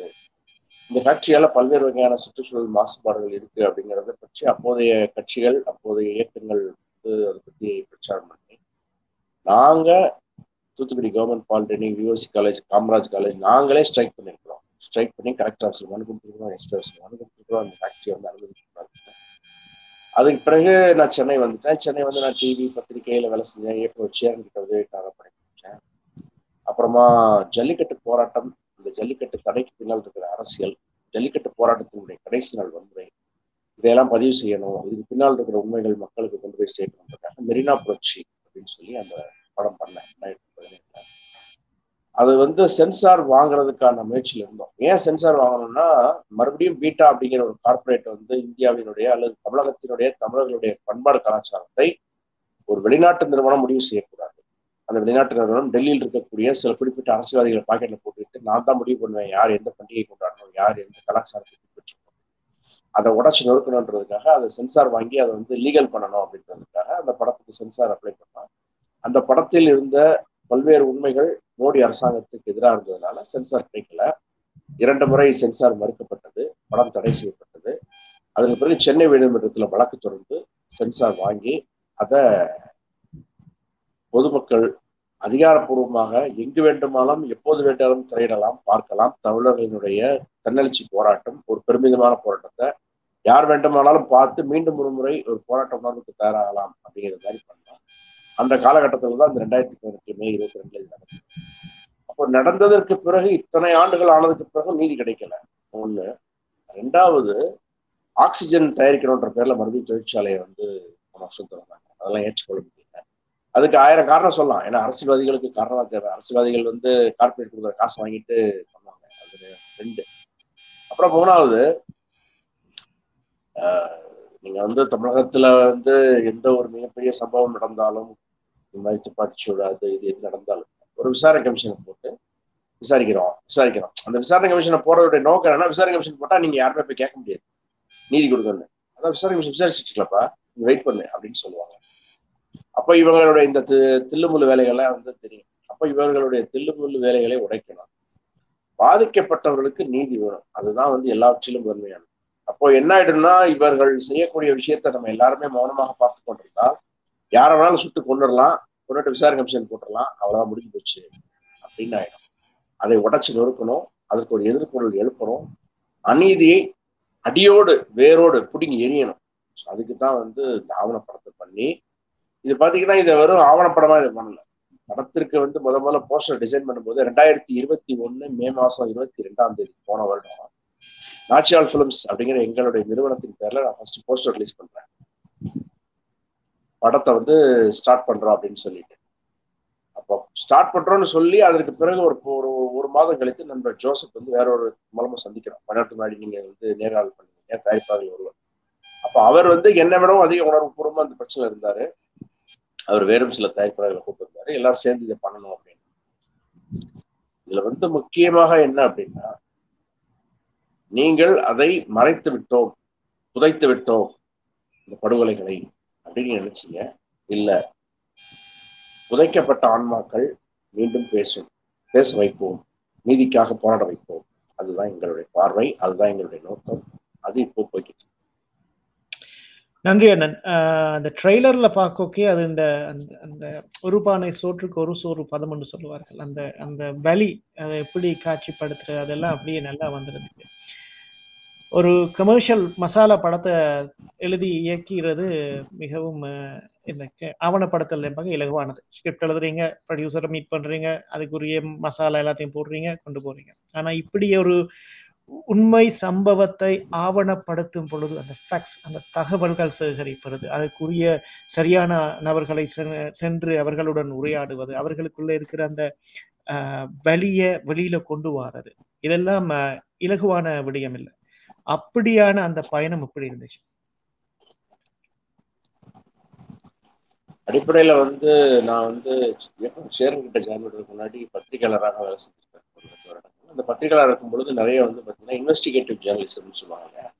புலனாய்வு பத்திரிகை இதழியல். அதான் நான் பண்ணியிருப்பேன் ஒரு சம்பவத்திற்கு பின்னால் என்ன நடந்ததுங்கிறத பற்றி நிறைய கட்டுரைகள் இருக்கு. இப்போ இந்த தூத்துக்குடி அந்த போராட்டம் இப்போ வரைக்கும் பார்த்தீங்கன்னா தமிழகத்துல இருக்கக்கூடிய இந்தியாவில் இருக்கக்கூடிய பெரும்பான்மையான ஊடகங்கள் அதை வந்து கலவரம் அப்படின்னு தான் சொல்லிட்டு அதை அவங்க போராட்டம் எழுத மாட்டாங்களா? எழுத அவங்க கௌரவ குறைச்சி வந்திருப்பாங்க அதாவது அரசாங்கம் என்ன நினைக்குதோ கார்ப்பரேட் என்ன நினைக்குதோ அதை வந்து ஊதுகுழலாக செய்யணும் அப்படின்னு நினைக்கிறாங்க அப்போ முதல்ல இந்த தூத்துக்குடி கலவரம் அப்படின்ற பார்வை பெரும்பான்மை ஊடகங்களுக்கு இருக்கு. அந்த பெரும்பான்மை ஊடகங்களை பின்பற்றக்கூடிய வாசகர்களுக்கு அதான் இருக்கு. அதை முதல்ல மாற்றம் இது கலவரம் கிடையாது. இது போராட்டம். போராட்டத்தை கலவரமா மாத்துறது போலீஸுடைய அரசாங்கத்தினுடைய திரைக்கதை. இதை வந்து வெளியில கொண்டு வரணும் அப்படிங்கிறது தான் முதல் இலக்கு. அந்த இலக்கை வந்து கிட்டத்தட்ட போன வருடம் மே மாதம் இருபத்தி ரெண்டாம் தேதி போஸ்டர் ரிலீஸ் பண்ணதுக்கு பிறகு பல மாதங்கள் அதை பற்றி கலாயோசிச்சு சேகரிச்சு. ரெண்டாவது பாதிக்கப்பட்டவர்களை பற்றி நேர்காணல் செஞ்சு அவருடைய பிரச்சனை என்னதுன்றது தெரிஞ்சுக்கிறதுல மிகப்பெரிய நெருக்கடி இருக்கு. ஏன்னா இப்போ ரெண்டாயிரத்தி இருபத்தி ஒண்ணு மே மாசத்துக்கு பிறகு திமுக ஆட்சி இருக்கு. அதுக்கு முன்னாடி இருந்த அதிமுக ஆட்சியில நீங்க தூத்துக்குடிக்குள்ள கேமராவோட போகவே முடியாது. அவ்வளவு நெருக்கடி இருந்தது. வழக்கு போட்டுருவாங்க கேமரா பிடிங்க வச்சுக்குவாங்க அந்த வீடுகளுக்கு கிட்ட போக முடியாது. திமுக ஆட்சி வந்ததற்கு பிறகு கொஞ்சம் மாற்றம் ஏற்பட்டிருக்கு. இப்பயுமே நீங்க அவ்வளவு ஈஸியா தூத்துக்குடிக்குள்ள போய் இதெல்லாம் ஷூட் பண்ண முடியாது. ஆனால் இந்த முறை வந்து நம்ம இதை தவற விடக்கூடாது. இதை செய்தே தீர வேண்டும் அப்படிங்கிறதால உறுதியா இருந்தோம் அப்போ தூத்துக்குடியில பாதிக்கப்பட்டவர்களுக்கு உதவி செய்து வரக்கூடிய நண்பர்கள் சிலர் தான் வந்து முதல்ல இது செய்யணும்னு உங்களை பத்தி நாங்கள் ஜூனியர் உதவியாளர் படிச்சோம். யூடியூப்ல உங்க வீடியோல பார்த்தோம். நீங்க துணிச்சலான ஆளு. நீங்க பின்வாங்க மாட்டீங்க. நீங்க இல்லை அப்படின்னு சொன்னாங்க. அப்போ அதுக்கான திட்டங்களை வந்து பாத்தீங்கன்னா அப்ப நாங்க வந்து நேரடியா போன்ல வந்து பேச மாட்டோம். வாட்ஸ்அப்ல தான் பேசுவோம். ஏன்னா அது ரெக்கார்ட் பண்ணிடக்கூடாது ஏன்னா அவங்க போனை ரெக்கார்ட் பண்றதா இப்போ வரைக்கும் அவங்களுக்கு ஒரு இது இருக்கு. அப்போ வரும்போது நீங்க தனியா வாங்க. லைட் மேனை கூட்டக்கூடாது கேமரா ஸ்டாண்ட் கூட்டக்கூடாது சவுண்ட் ரெக்கார்டிஸ்ட் கூட்டக்கூடாது நீங்களும் கேமராமேன் மட்டும் வாங்க. எல்லா எக்யூப்மெண்ட்டும் நம்மளே எடுத்து போயிடலாம் கார்ல போகக்கூடாது ஆட்டோல தான் போகணும். நீங்க தனித்தனியா நடத்துவாங்க. நாங்க முன்னாடி போயிடுவோம். இப்படி பல விதமான விதிகளை இந்த படப்பிடிப்புக்கு நாங்க புதுசா உருவாக்கணும். போலீஸ கண்ணில் மண்ணை போறது அப்புறம் நான் வந்து எம்எஸ் ராஜுங்கிற பேர்ல போகாம நான் வந்து ஒரு ஷார்ட் ஃபிலிம் எடுக்கிற ஆளு அப்படின்னு சொல்லி தூத்துக்குடியினுடைய சுற்றுச்சூழல் தூய்மை பற்றி எடுக்க போறேன் அப்படின்னு சொல்லி போய் சொல்லி நாங்க போறோம். வேற பேர்ல ஹோட்டல்ல ரூம் போட்டு தங்கிட்டு. அப்படி பண்ணும் பொழுது பாதிக்கப்பட்டவர்கள் நம்ம கூட பேசுவதற்கு விரும்பினால் கூட போலீஸ் வந்து அவங்க பேசுறத விரும்பல. அவர்களை போலீஸ் வந்து தொடர்ந்து கண்காணிச்சிட்டு இருக்கு. பின்னால வர்றாங்க உளவுத்துறை. அப்போ ஒவ்வொருத்தரையும் அவங்க ஊர்ல இருந்து வெளியூர்களுக்கு அனுப்பிச்சு அந்த வெளியூருக்கு வேற ஒரு பயணம் அவங்க போற மாதிரி முதல்ல போக வச்சு அப்புறம் நான் பின்னாடி வந்து அந்த ஊருக்கு போய் அங்க போய் சில பேரை ஷூட் பண்ணோம். இதுல என்ன நீங்க கேட்ட கேள்வியினுடைய ஒரு முக்கியமான பாயிண்ட் பாதிக்கப்பட்டவருடைய வழியை வந்து கொண்டு வருவதில் எப்படி இருக்கு?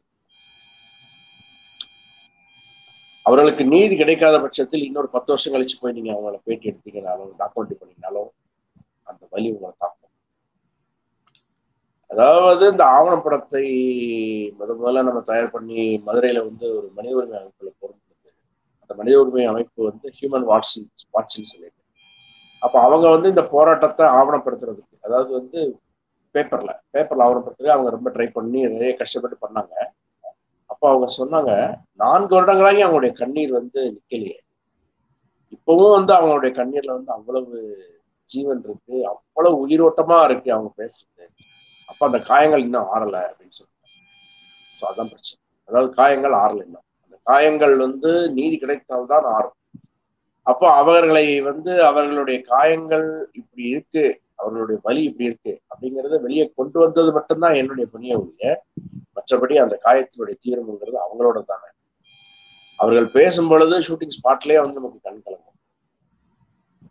என்றால் அவர்களுக்கு நடந்த சம்பவங்கள் வந்து நிகழ்காலத்துல நீங்க வந்து ரெண்டாவது உலக போர்ல வந்து நாஜிகள் யூதர்களை பண்ணதை விட கொடூரமா இவங்க பண்ணியிருக்காங்க ஒரு அதாவது புருஷனை சுட்டு கொண்டுட்டாங்க அந்த புருஷனை சுட்டு கொன்னதுக்கு பிறகு போய் மனைவி வந்து தன்னுடைய குழந்தைய கூட்டிட்டு அந்த கிளாஸ்டன் அப்படின்ற ஒரு மீனவர் கொள்ள கொண்டுட்டாங்க இல்லையா? அவருடைய அவங்களோட லவ் மேரேஜ் பையனுக்கு ஒரு பதினா பதினஞ்சு பதினாறு வயசு அவனை கூட்டிட்டு போறாங்க.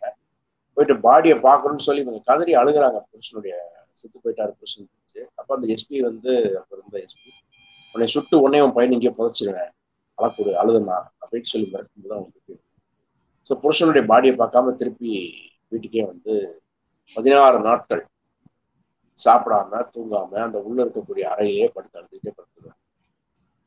அதே மாதிரி வந்து இவங்களுடைய இவங்கெல்லாம் வந்து நாங்கள் பாடியை வாங்க மாட்டோம் அப்படின்னு சொல்லி தீவிரமாக போராடும் பொழுது ஹாஸ்பிட்டல் இந்த ஃப்ரீசர் ஆஃப் பண்ணிருக்காங்க.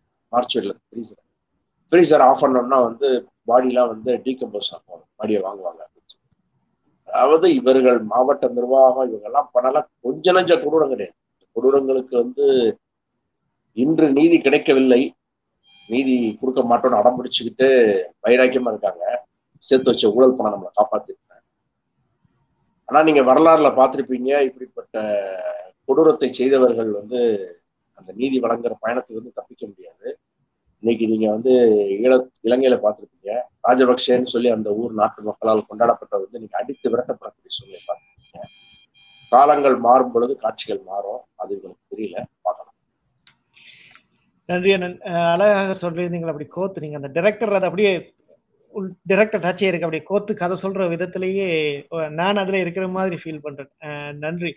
நீங்கள் மற்ற இந்த நிகழ்ச்சியை பார்த்து கொண்டிருக்கிறார்கள். ஒன்றே ஒன்றுதான் செய்யலாம். இது பீமியோ மற்றும் இன்னொரு இணையதளத்தினூடாக நீங்க தமிழ் ஓடிடி தமிழ் ஓடிடி ஏனென்றால் இதுல அவர்கிட்ட உயிர பயணம் வச்சு இந்த தயாரிப்பாளர்கள் தங்கண்ட ஒரு ரிஸ்க் எடுத்து இதை செய்திருக்கிறாங்க இதுக்கு நீங்க செய்ய வேண்டிய ஜஸ்டிபிகேஷன் அந்த அதை பார்த்து அதற்குரிய மரியாதையை செய்து இத உலகுக்கு தெரியப்படுத்தும் தெரியப்படுத்தும் இடத்தில்தான் அண்ணன் கூறின மாதிரி இந்த சமூக நீதியானது எந்த ஒரு மூலையில இருக்கோ இல்லாத எந்த பக்கத்துல இருந்தும் அவர்களுக்கு தள்ளப்படும்.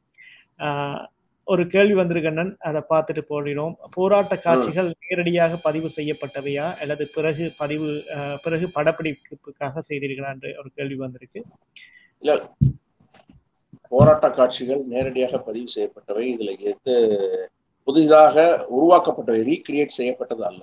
போராட்ட காட்சிகள் நேரடியாக நடந்த பொழுது பதிவு செய்யப்பட்டது இதுல பிறகு பதிவு செய்யப்பட்டவை எது அப்படின்னு பாத்தீங்கன்னா இந்த போராட்டத்தில் பாதிக்கப்பட்டவர்கள் உயிரிழந்தவர்களுடைய குடும்பத்தினருடைய பார்வை நேர்காணல் துப்பாக்கிச்சூடியில் காயமடைந்தவருடைய நேர்காணல் அப்புறம் வந்து இதுல வந்து ஒருத்தர் வந்து இதை போய் புலனாய்வு செய்யறாரு என்ன நடந்ததுன்னு சொல்லி. அந்த புலனாய்வு செய்கிற காட்சிகள் இது மட்டும்தான் ரீக்ரியேட் செய்யப்பட்டவை. எதுவுமே ரீக்ரியேட் செய்யப்படவில்லை. நடந்த உண்மை நடந்த நிஜம் நடந்த கொடூரம் அப்படியே பதிவு தமிழகத்துல இந்த இப்ப இப்படி ஒரு ஆவணப்படத்தை ஆவணப்படுத்தப்பட்ட திரைப்படத்தை கொண்டு வரவுக்கு மக்கள் மத்தியில அது எவ்வாறு சென்றடைகிறது? சென்றடைகிறதா முதலாவது? ரெண்டாவது மக்கள் அதை எப்படி பாக்குறாங்க இப்போ வந்து பாத்தீங்கன்னா தமிழகத்துல இப்போ நீங்க யோசிச்சு பாருங்க. முத்துநகர் படுகொலை அப்படின்னு சொல்லிட்டு இந்த தூத்துக்குடி சம்பவத்தை ஆவணப்படுத்தி அந்த ஆவணப்படத்தை பற்றி இன்னைக்கு அமெரிக்காவில் இருக்கிற ஒரு ஊடகத்துல நேர்காணல் அப்ப அந்த ஆவணப்படம் வந்து தமிழகத்தையும் இலங்கை டெல்லியையும் தாண்டி இவ்வளவு தூரம் வந்திருக்குன்னு தான் அர்த்தம்.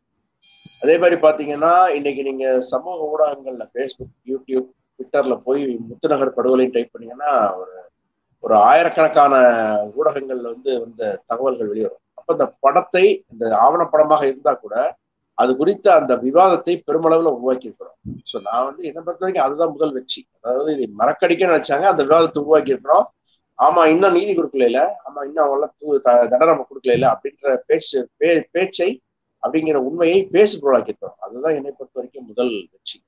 ரெண்டாவது பாத்தீங்கன்னா இது வரைக்கும் தமிழகத்தினுடைய வரலாறுல ஒரு ஆவணப்படம் எடுக்கப்பட்டு அது ஒரு ஓடிடியில் ரிலீஸ் பண்ணப்பட்டது.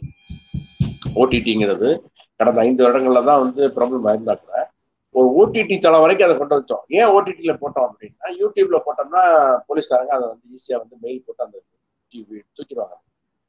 அப்போ அதை அதை வந்து போலீஸை விடவும் ஒரு ஸ்டெப் நம்ம ஃபார்வர்டா போய் யோசிச்சு ஓடிடியில போட்டு அந்த ஓடிடி கூட தமிழகத்துல இல்லாத ஒரு ஓடிடியா ஏன்னா சர்வர் வந்து இவங்களுக்கு கைக்கு கிடைக்கக்கூடாது அது இவங்களால வந்து யோசிக்க முடியாத ஒரு இடத்துல போட்டு அப்படின்னு சொல்லி என்னை பொறுத்த வரைக்கும் இது எல்லாமே நிச்சயமாக கொடூரங்களை மட்டுமே வழங்க நினைக்கின்ற காவல்துறைக்கும் அரசு தரப்புக்கும் நம்மளுடைய ஒரு பதிலாக தான் நான் பார்க்கறேன்.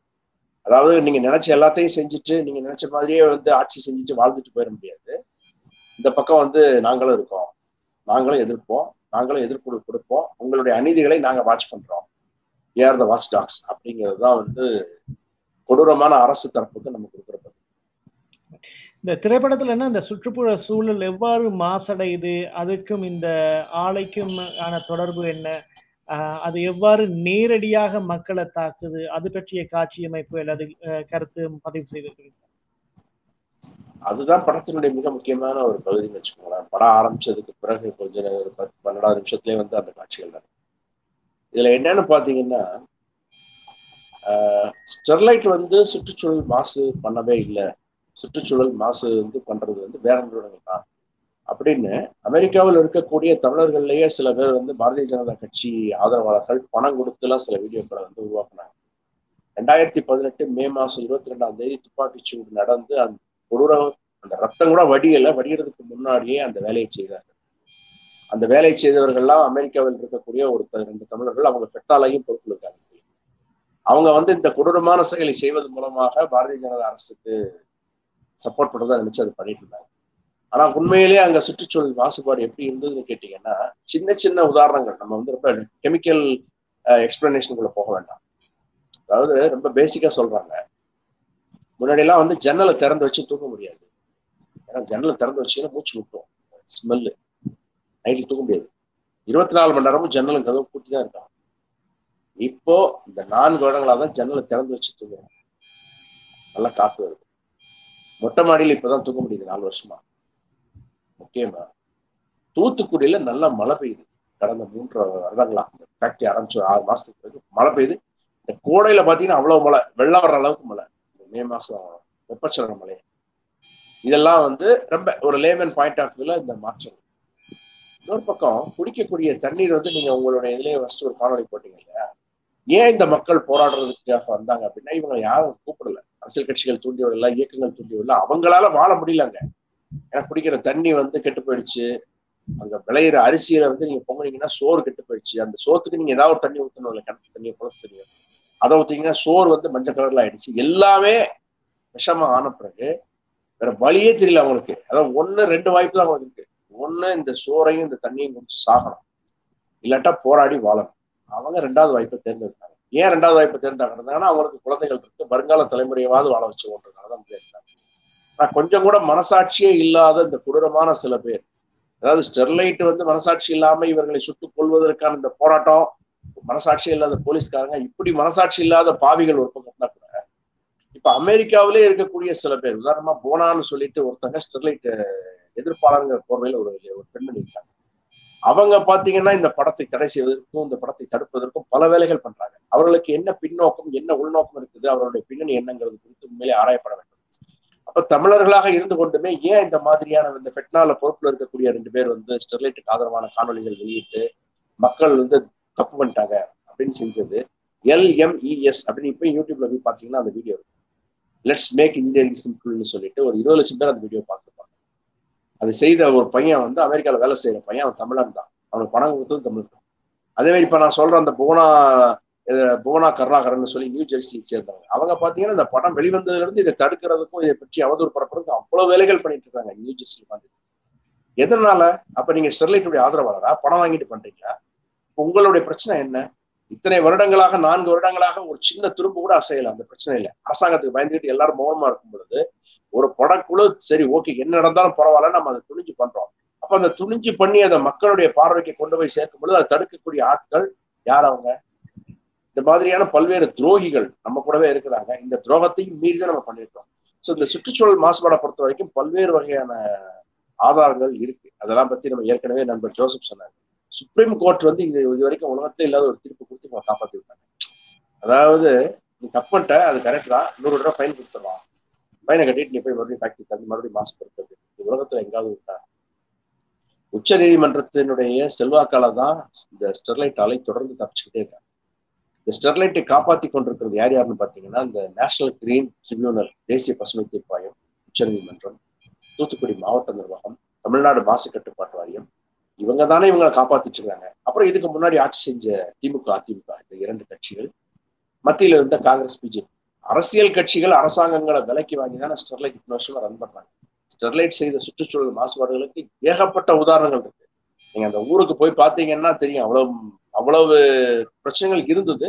பட் இப்ப அவங்களுடைய ஒரு நிம்மதி பெருமுச்சு அவங்க இப்ப வந்து ரிலாக்ஸா இருக்கிறத நீங்க போய் பார்க்க முடியும். அதனாலதான் மறுபடியும் இதை திறக்க போறோம்னு சொன்னாலே அவங்க வந்து கொந்தளிக்கிறாங்க கொதிக்கிறாங்க. நன்றி அண்ணன். ஆம் விளக்கமாக சொல்லியிருந்தீர்கள் இதில் இதுல தனிப்பட்ட பெயர்களை தனிப்பட்ட நபர்களை நாங்கள் இதில் முன் கொண்டு வராமல் விடுவோம். அது ஒரு நிகழ்ச்சி. இந்த நிகழ்ச்சி இல்லை நீங்கள் கூறும் கருத்துக்கள் நீங்கள் கூறுபவை உங்களை சார்ந்தவையுடைய அமெரிக்க தமிழ் ஊடகத்தை சார்ந்தவை அல்ல என்பதை பதிவு செய்து கொண்டு உங்கள் கருத்துக்கு நன்றி. அதை மதிக்கின்றோம். மீண்டும் உங்களை அழைத்து வருகின்றோம். இதற்கிடையில் இன்னும் ஒரு தயாரிப்பாளரை அழைத்து வர இருக்கின்றேன். நம்முடன் நடுநிசி அவர்களுக்கு சுகைனம் ஒரு புறம் நேர வித்தியாசம் என்ன புறம் இன்னொரு புறம் அப்படி இருக்கும் இடத்திலும் இந்த நிகழ்ச்சிக்காக தன்னை இந்த நிகழ்ச்சிக்கு அழைத்து வந்திருக்கும் மற்றும் ஒரு தயாரிப்பாளர் ரம்யா மேவின் அவர்களை வரவேற்பதில் பெருமிதம் அடைகின்றது அமெரிக்க தமிழ் ஊடகம். வணக்கம் ரம்யா. வணக்கம். எப்படி இருக்கின்றீர்கள்? பரவாயில்ல நல்லா இருக்கிறேன் நன்றி ரம்யா. இந்த இந்த இந்த நேரத்துல வந்து இப்ப ஜெர்மனியில் நான் நினைக்கிறேன் ரெண்டு மணியை தாண்டி இருக்கும். வந்திருக்கிறீங்க. நன்றி. உங்களை பற்றி ஒருக்கா கூறிட்டு போயிடுவோம். உங்களுக்கும் திரைப்பட தயாரிப்பு துறைக்கும் ஏதாவது சம்பந்தம் இருக்குதா? எதுவுமே இல்ல. ஜீரோ அப்ப என்ன தூண்டிச்சுது உங்களுக்கு? இந்த நான் இது ஜோசப் அண்ணன்ட்டையும் கேட்ட கேள்விதான். உங்களுக்கு என்ன ஒரு தூண்டுதல் இருந்துச்சு இந்த திரைப்படத்தை? நீங்களும் பயணிக்கணும். முதல்ல ஒரு உணர்வு தான். அது என்னோட பூர்வீகமும் தூத்துக்குடி தான். ஸோ என் அப்பா என் பாப்பா என் தாத்தா எல்லாரோட ஊர் தூத்துக்குடி. நான் வளர்ந்தது வேணா மதுரை ஆனால் என்னோட ஊர் தூத்துக்குடி. அது ஒரு இது. இது வந்து ஒரு இருபத்தி ரெண்டு ஆண்டு கால போராட்டம். ஸோ நம்ம பத்திரிக்கையெல்லாம் படிச்சிருந்தோம் அப்படின்னா இது என்னோட வாழ்நாளில் நான் கேட்டுட்டே இருந்த போராட்டம். இது வந்து என்னோட வாழ்நாள்லயாவது ஒரு முடிவு வரணும் அப்படிங்கிற ஒரு ஒரு தூண்டுதல் எனக்குள்ள இருந்தது. இன்னொன்று இன்னொன்னு இந்த இந்த குழுவும் வந்து இத இதை ஆவணப்படுத்தணும். இதை வந்து ஒரு இன்ஃபர்மேட்டிவ் டாக்குமெண்ட்ரியாக கொண்டு வரணும் அப்படின்னு நினச்சது வந்து எனக்கு ரொம்ப சரியாக பட்டுச்சு. ஏன்னா இது ஒரு பேசு பொருளா கொண்டு வரணும் அப்படிங்கிறது.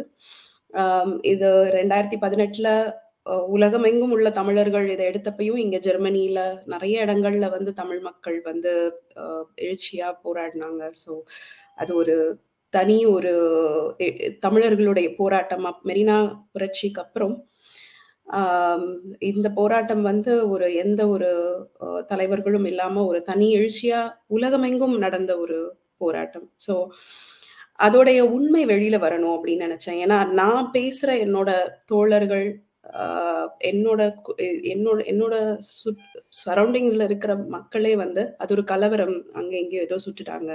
அதுக்குரிய அந்த அந்த நூ அந்த அந்த நாளுக்கு நூறு நாளைக்கு முன்னாடி என்ன நடந்ததுன்றதும் தெரியல. அந்த இருபத்தி ரெண்டு கால போராட்டமும் என்னன்றது தெரியல. ஸோ அது வெளியில வர்றதுக்கு இது வந்து என்னோட ஒரு கான்ட்ரிபியூஷன் அப்படிதான் நான் நினைக்கிறேன். அதற்காக தான் இந்த குழுவோட இணைந்தது. நன்றி நன்றி ரம்யா. ஆஹ் மற்றது இந்த இந்த படத்தை எடுத்தது எடுத்ததன் பிற்பாடு அந்த தயாரிப்பு அனுபவம் எப்படி இருந்துச்சு? எவ்வாறான சிக்கல்களை நீங்கள் முகம் கொடுக்க வேண்டி வந்தது? தனிநபர்களை நாங்கள் தாக்காமல் பொதுவாக பேசுவோம். அந்த என்ன என்னென்ன விடயங்களை நாங்கள் தடைகளை தாண்டி போக வேண்டியதா இருந்துச்சு. ஒன்று. இரண்டாவது சர்வதேச ரீதியில் நீங்கள் இப்ப ஜெர்மனியில இருக்கிறீங்க ஜோசப் பண்ணன் அமெரிக்காவில் இருக்கிறீங்க அப்படி இருக்கும் இடத்துல சர்வதேச ரீதியில் இந்த பசுமைக்கான இயக்கங்கள் கிரீன் பீஸ் மூவ்மெண்ட் என்று பல இருக்கின்றன. அப்படி இருக்கும் அவர்களுடன் இந்த காட்சிப்படுத்தலை இந்த ஆவணப்படுத்தலை பகிர்ந்திருக்கின்றன ஸோ இந்த ஒரு அனுபவம் வந்து ஒரு ஒரு பெரிய ஒரு எக்ஸ்பீரியன்ஸ் இது வந்து ஆஹ், இதை வச்சே ஒரு படம் எடுக்கலாம் என்ன அனுபவம் அப்படிங்கிற அளவுக்கு வந்து ஒரு இது. தடைகள் வந்து இருந்தது. அதாவது ப்ரொமோஷன்ஸ்ல நிறைய ப்ராப்ளம்ஸ் இருந்தது. அதாவது இதை பெரிய ஊடகங்கள்ல கொண்டு போறதுக்கு வந்து கொஞ்சம் கஷ்டமா தான் இருந்தது. வெளியில வராது. நம்ம அனுப்பிடுவோம். ஏன் வரல அப்படிங்கிறது தெரியாது. ஸோ ஏதோ ஒரு இடத்துல போய் எங்கேயோ பிளாக் ஆகிற மாதிரி இருக்கும். ஸோ அது ஆனால் நான் இன்னும் வந்து ரொம்ப பாசிட்டிவாக இருக்கேன். அதாவது இந்த படம் வந்து மக்கள் பார்த்தாங்க அப்படின்னா டெஃபினட்டாக வந்து இது அவங்க எல்லாருமே வந்து அதை அதை வந்து புஷ் பண்ணுவாங்க அதை பேசுவாங்க. இது திரும்ப ஒரு பேசு பொருளாக வரும். அதனால எனக்கு இப்போ இருக்கிற அரசு மேலேயும் வந்து ஒரு நம்பிக்கை இருக்கு.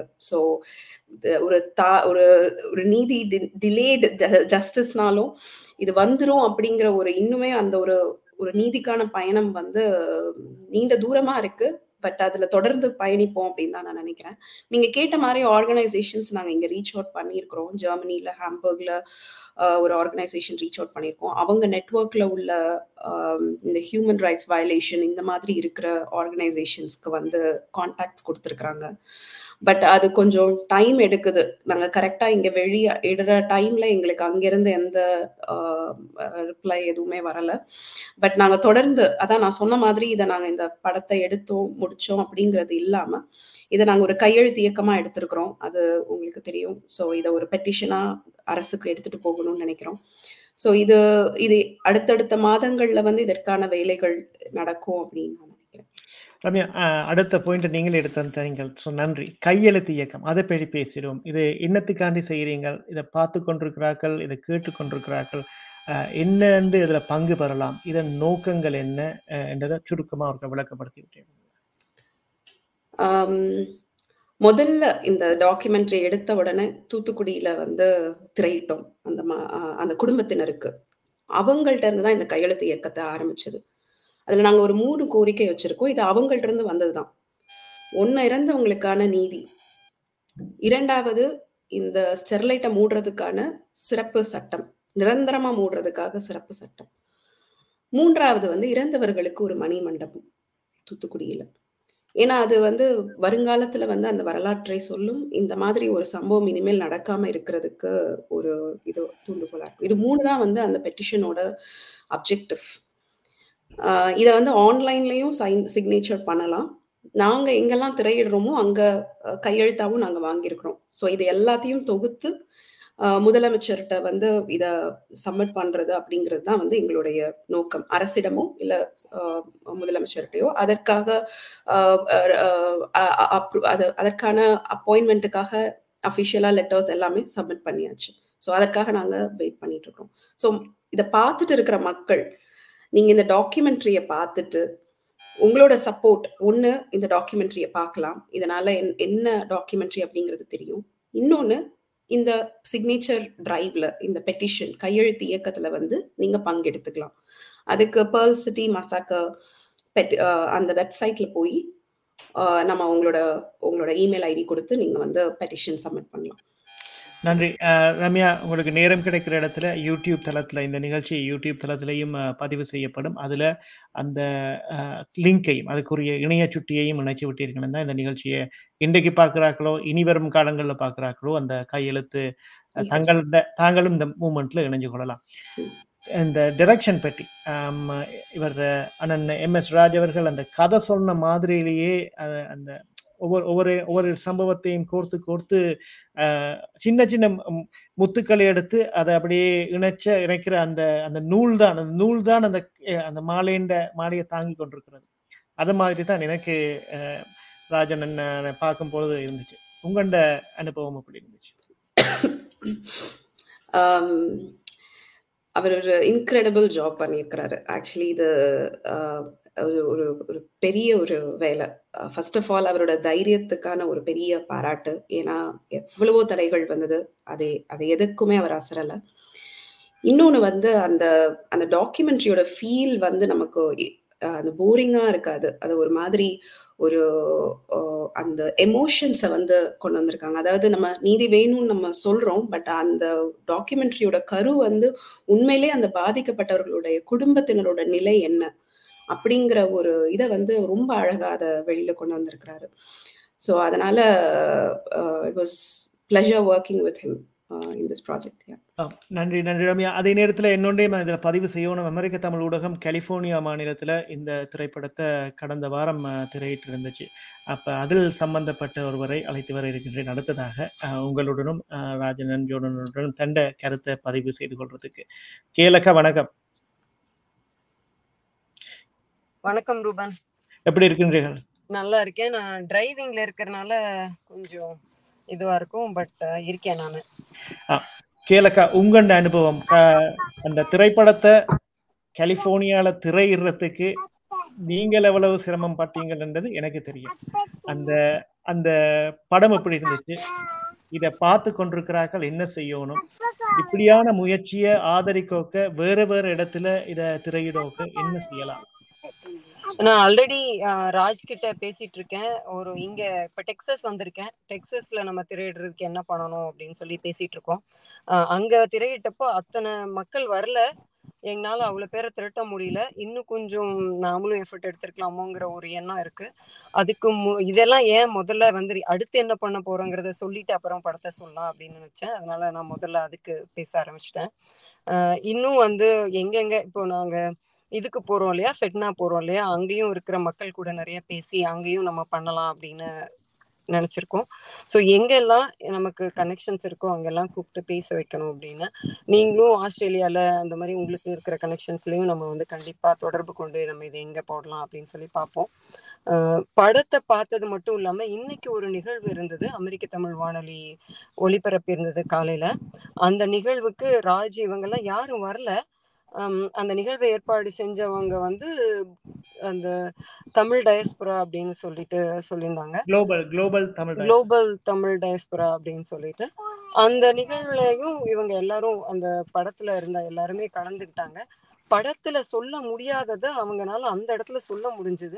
ஒவ்வொருத்தருக்கான வழி எப்- எப்படி இருக்கு? எவ்வளவு வழி இருக்கு? அவர் எப்படி அந்த அந்த ஆப்ரேஷன்ஸ் எப்படி வந்து போச்சு அந்த மாதிரி ஒவ்வொருத்தரும் அவங்களோட ஒவ்வொரு இதையும் சொல்லும்போது படத்துல கண்டிப்பா அதை கொண்டு வந்திருந்தா படம் போர் அடிச்சிருந்திருக்கும். யாருனாலையும் ரொம்ப பார்த்துருக்க முடியாது. படத்துல எதை கொடுக்கணும் எந்த அளவுக்கு கொடுத்து மீதி அடுத்த இன்ஃபர்மேஷன் வாங்கணுங்கிற அளவுக்கு படத்தை கொண்டு போயிருந்தது ரொம்ப ந- ரொம்ப பாராட்டத்தக்கது. படத்தை பார்த்த உடனேயே முதல்லயே எனக்கு தெரிஞ்சாலும் எனக்கு நானும் உங்களுக்கு தெரியுமான்னு தெரியல. அமெரிக்க தமிழ் ஊடகத்துல நம்ம வந்து நிறைய பேரோட பேட்டிய நடக்கும் போதே நம்ம எடுத்தோம். அதை ஒவ்வொரு நிமிட பதிவா வந்து ஆறு எடுத்து போட்டிருக்காங்க. அதெல்லாம் திரும்பவும் இன்னைக்கு பாக்குறப்போ நம்ம அத்தனை விஷயங்களை நாமளும் வந்து ஸ்ட்ரெஸ் பண்ணியிருக்கோம். நம்மளும் சப்போர்ட் பண்ணியிருக்கோம் அப்படின்னு நினைக்கிறப்போ ஒரு விதத்துல மகிழ்ச்சியா இருந்தாலும் அதனாலயும் ஒன்றும் பெருசா நடந்துடலைங்கிற நினைக்கிறப்போ கொஞ்சம் வருத்தமா இருக்கு. ஆனா இந்த படம் வந்து அதுக்கான வேலையை செய்யும் அப்படின்னு நான் நான் கண்டிப்பா நம்புறேன். இந்த படத்தை எல்லா இடத்துலையும் கொண்டு போய் சேர்க்கறதுக்கு நம்மளால முடிஞ்ச அத்தனையும் நம்ம முயற்சிகள் செய்யணும். இங்கே இங்க மட்டும் இல்லாம தமிழ்நாட்டுல வந்து நம்ம கண்டிப்பா பண்றதுக்கு என்ன பண்ணணும் அப்படின்னு நம்ம கொஞ்சம் பார்க்கணும்னு நான் நினைக்கிறேன். அவங்க எல்லாம் பார்ப்பாங்க. இருந்தாலும் நம்ம சுற்று வட்டாரத்துல இருக்கிறவங்களுக்கு அதே மாதிரி ஆர்வம்லாம் வந்து தூத்துக்குடி அந்த ஏரியால அவர் இருக்கிறதுனால அவங்க ஏரியால ஒரு தேட்டரை நம்ம வாடகைக்கு எடுத்தோ அதை திருப்பி அந்த படத்தை போடுறதுக்கோ இல்லை இங்கேயும் நம்ம தேட்டரை வாடகைக்கு எடுத்து படம் போட முடியும். அதுக்கெல்லாம் ஏதாவது பண்ண முடியுமா? நம்மளால என்ன அளவுக்கு இதை இந்த முயற்சிகள் எடுக்கணும் அப்படின்னு நம்ம பார்க்கணும். அதை பண்ணுவோம். உங்க ரெண்டு பேத்துக்கும் தயாரிப்பாளர்களுக்கு வந்து ஒரு பெரிய பெரிய பெரிய நன்றி சொல்லணும். ஏன்னா வந்து ராஜ் பண்ணணும்னு நினைச்சிடலாம். அதை பண்ண வைக்கணுங்கிறதுக்கு அதுக்கான பணம் இல்லாம எதையுமே பண்ண முடியாதுங்கிறது எல்லாருக்கும் தெரிஞ்ச விஷயம். ஸோ ராஜ் ஏதாவது நல்ல முயற்சிகளை எடுத்துக்கிட்டு தான் இருக்காங்க. மெரினா புரட்சியா இருக்கட்டும் இதுவா இருக்கட்டும் ஏதாவது எடுத்துட்டு தான் இருக்காங்க. ஆனா அவங்கள வந்து சப்போர்ட் பண்ணி இந்த நிகழ்வை நீங்க ரெண்டு பேரும் எடுத்துட்டு போகலைன்னா இந்த இவ்வளவு பெரிய உண்மையை வந்து எல்லாருனாலையும் நம்மளால பார்த்துருக்க முடியாது. எனக்கும் வந்து சில வருத்தங்கள்லாம் இருக்கு. ஏன்னா நாங்க அந்த நடக்கிறப்போ வந்து நிறைய எவ்ரிடே நாங்க வந்து காலில் இருந்தோம். அவங்க கூட பேசிட்டு இருந்தோம். என்ன நடக்குது? என்ன பண்ணிட்டு இருக்கீங்க களத்துல இருக்கவங்க கூட நம்ம எவ்ரிடே பேசிட்டு இருந்தோம். அப்புறம் அது கடைசியா கடைசியாக நாங்கெல்லாம் பூக்கிறத நிறுத்திட்டோம். ஏன்னா அந்த கால்லாம் எதுவும் ப்ரொடக்டிவா இல்லாத மாதிரி ஒரு மனசுல இருந்தது. நாங்க போகலை.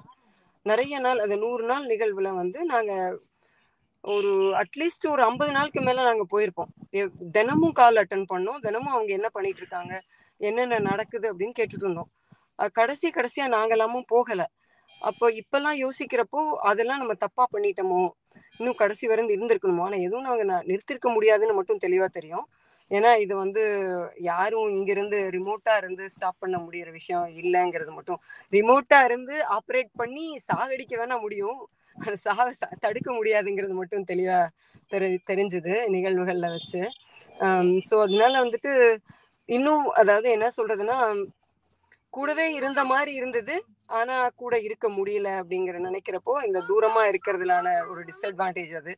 அங்க போனப்போ எதுவும் போகவும் முடியல பார்க்கவும் முடியல. நாங்க எதுவும் அங்க போகவே இல்லை அப்ப அந்த நேரத்துல. இப்போ அது நடந்ததையாவது கொண்டு போகணும். அடுத்து அவங்க வச்சிருக்கிற அந்த மூணு கோரிக்கைகள் சரியான நீதி கிடைக்கணும். அவங்களுக்கான ஒரு மணிமண்டபம் நட எடுக்கணும். அதெல்லாம் வந்து நான் கண்டிப்பா அதுக்கான சிக்னேச்சர் கேம்பெயினையாவது நம்ம வந்து இன்னும் ப்ரொமோட் பண்ணணும்னு நினைக்கிறேன். நன்றி. நிறைய பேசிட்ட மாதிரி தோணுது. நீங்க நீங்க சொன்னதை இப்ப புலம்பெயர் சமூகத்துல இருக்கோக்க இப்படியான சிக்கல்கள் இப்ப அது எங்க எங்க பிரச்சனை இருந்தாலும் புலம்பெயர் சமூகமா இருக்கோக்க நாங்க அங்க நிக்கலையே எங்களால இங்க இருந்து என்ன செய்ய முடியும்னு அந்த கேள்விக்குறி எல்லாருக்கும் மத்தியில வரும். அது இந்த பிரச்சனையாக இருக்கட்டும் இனி வரும் கால- காலங்கள்ல சரி இருக்கட்டும். ஆனா நீங்க கூறின மாதிரி தான் இவங்க இந்த முயற்சி எடுத்து மேடை போட்டு இந்த ஒரு ஆவணப்படுத்தி இருக்கிறாங்க இத அடுத்தடுத்த தலைமுறைக்கு கொண்டு போகணும். இப்ப எனது குழந்தைகளாக இருக்கலாம் ஆஹ் உங்களது குழந்தைகளாக இருக்க- அவர்களுக்கும் இந்த வேதனை தெரியணும் இதன் பின்னணி தெரியணும்.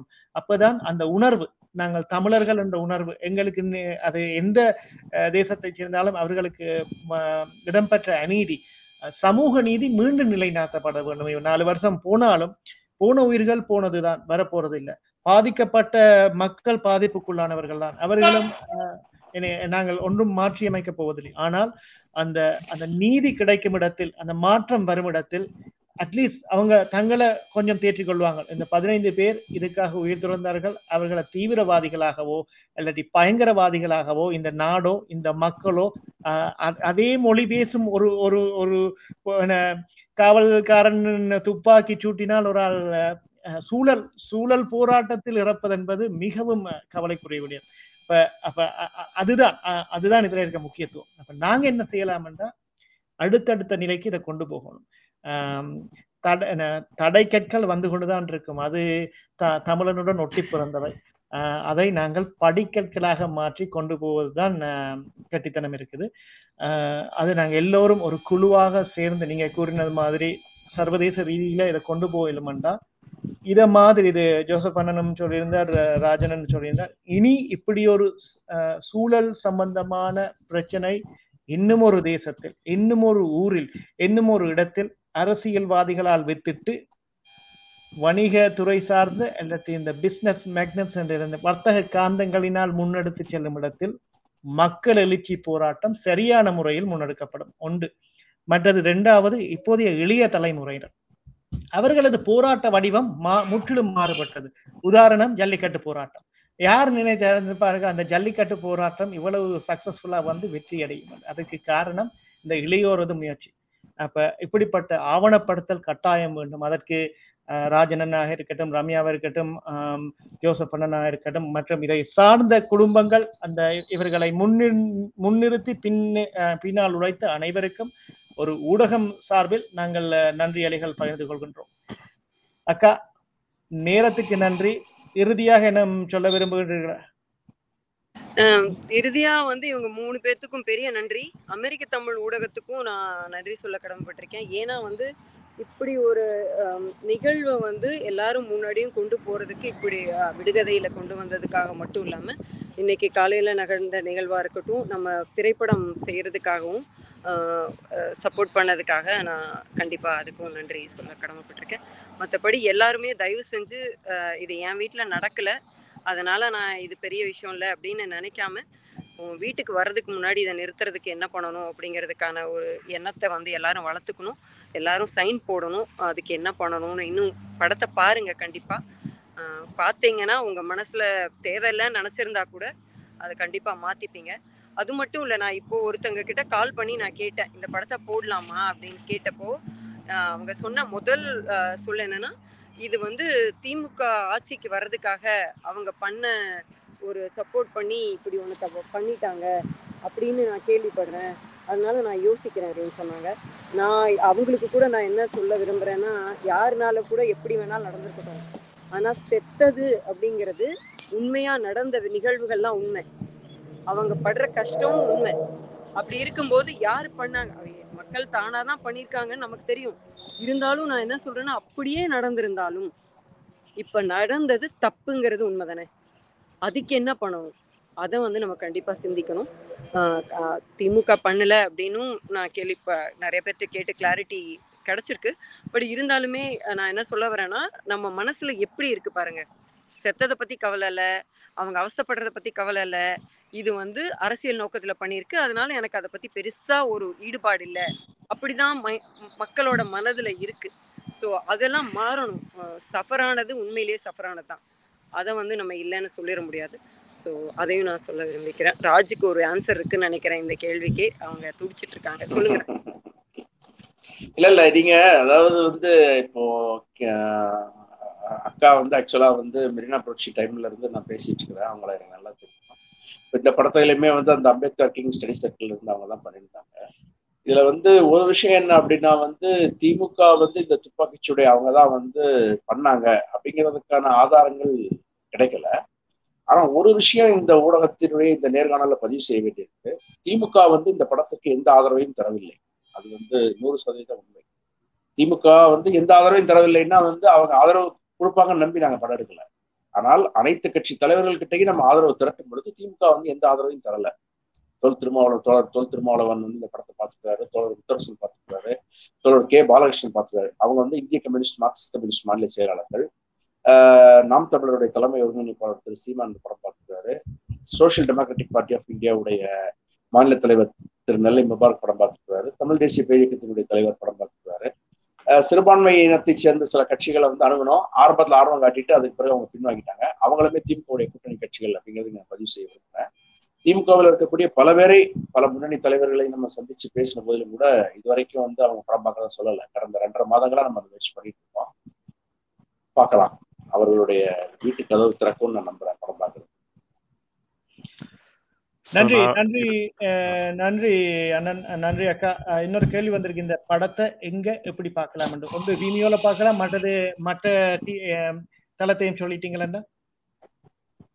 W W W dot Tamils OTT dot com TAMILS OTT dot com அந்த இணையதளத்துல போய் நீங்க இந்த படத்தை பார்க்கலாம். படத்தை வந்து www.tamilsot.com என்ற இணையதளம் மற்றும் விமியோ என்ற இணையதளத்தினூடாக அதற்குரிய பணத்தை செலுத்தி நீங்கள் பார்க்கும் இடத்தில் அது எல்லோருக்கும் பயனுள்ளதாக இருக்கும்.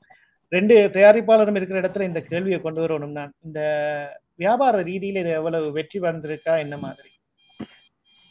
ஓகே ஸோ முதலில் வந்து இதை ஒரு வியாபார ரீதியாக நாங்கள் பண்ணவில்லை.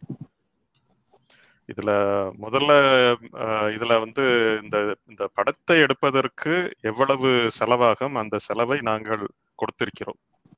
அப்படிதான் பார்க்கிறோம். நாங்கள் கொடுத்ததற்கு நாங்கள் கொடுத்ததற்கும் மேலாக இன்னும் செலவாகிறது. ஸோ ஓடிடி தளங்களில் எடுத்து செல்ல வேண்டுமானாலும் சரி மற்ற எல்லாத்துக்கும் டிஸ்ட்ரிபியூஷன் அப்படின்னு அப்படிங்கிற ஒரு இதுல இன்னும் செலவாகிறது. ஸோ அந்த ஓடிடி தளங்களில் வரும் வருமானமே அதற்கு சரியாக அது சரிக்கு ச- சமமாக இருந்துவிட்டால் ஆஹ், நல்லதா இருக்கும் என்று நினைக்கிறோம். பட் ஆனால் இதை ஒரு வியாபார நோக்கமாக நாங்கள் எடுத்து செல்லவில்லை. வியாபார நோக்கமாக வியாபார நோக்கமாக இது வெற்றியடையும் என்றும் நான் நினைக்கவில்லை. ஆனா நானா. இதுல இதுல வர்றது இப்ப உங்களோட செலவுகள் போக இதுல வர ஏதாவது ஒரு தொகை வந்து இந்த இந்த பாதிக்கப்பட்ட குடும்பங்களுக்கு சென்றடையக்கூடிய வாய்ப்புகள் இருக்குது. தயாரிப்பாளர்களாக நாங்கள் முதலே அதை தான் சொல்லியிருக்கிறோம். இதுல எதுவும் லாபம் வந்தது என்றால் அது இந்த தூத்துக்குடி பிரச்சனைக்காகவும் அதில் பாதிக்கப்பட்டவர்களுக்காகவும் தான் மட்டும்தான் அதை நாங்கள் எடுத்து செல்வோம். ஆனா ரியாலிட்டி ரியாலிட்டி வந்து அது நடக்கிறதுக்கு சாத்தியம் இல்லை இன்னும் இதுல வந்து ஆஹ் லாபம் அப்படிங்கிறது எதுவுமே வராது கட்டாயமா. ஸோ இதனுடைய நோக்கம் வந்து நோக்கத்தை இது அடையும். எல்லாத்தையும் நம்ம எடுத்து செல்வோம் இதை. மக்களை பேச வைப்போம். ஒரு தாக்கத்தை உண்டு பண்ணுவோம். அரசு இயங்குறதுக்கு இது ஒரு வழி வழிமுறையாக இருக்கும். ஒரு ஆவணமாக இருக்கும். பிற்காலத்திற்கு. பல முறையில் இது ஒரு ஒரு ரம்யா சொன்ன மாதிரி இது எங்க எங்களது கான்ட்ரிபியூஷன் நன்றி. அண்ணன். இறுதியாக இந்த ஒரே ஒரே ஒரே ஒரு கருத்து நான் பதிவிட விரும்புகிறேன்.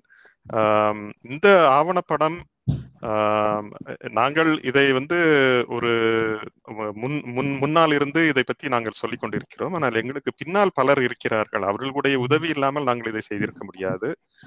முக்கியமாக சொல்ல வேண்டும் என்றால் Thiru Krishnamurthy Thiru Marina Prabhu Thiru Nithyanand Jayaram Thiru Devasahayam IAS Henri Tiphagne இவர்கள் எல்லாம் திரு ஃபாத்திமா பாபு இவர்கள் எல்லாம் வந்து இந்த ஆவணப்படம் எடு எடுப்பதற்காக எங்களுக்கு உதவி செய்தார்கள். களத்தில் கிருஷ்ணமூர்த்தி மெரினா பிரபு இவர்கள் உதவி செய்தார்கள். அவர்கள் இல்லாமல் இதை எடுப்பதற்கு மிகவும் கடினமாக இருந்திருக்கும்.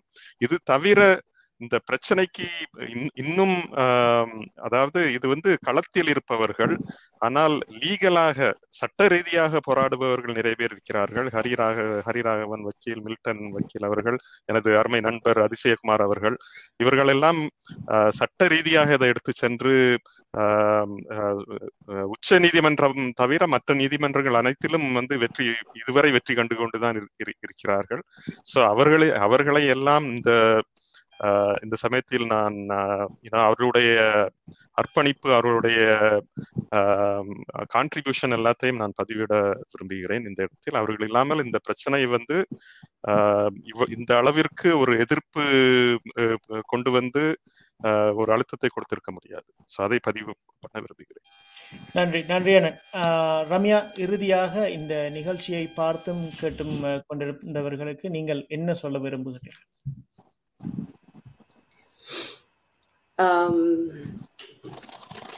நானும் நிறைய தடங்கல்கள் பற்றிலாம் பேசினோம். ஆனால் உண்மையாகவே சப்போர்ட் பண்ணவங்களுக்கு ஒரு பெரிய நன்றி. அதுவும் எனக்கு கேஐ அக்கா இவங்க பேசுறத கேட்குறப்போ வந்து எனக்கு இந்த மாதிரி ஒரு ஆதரவாளர்கள் இருக்காங்க அப்படின்றது எனக்கு தெரியிறதே வந்து ரொம்ப ரொம்ப சந்தோஷமா இருக்கு. நன்றி.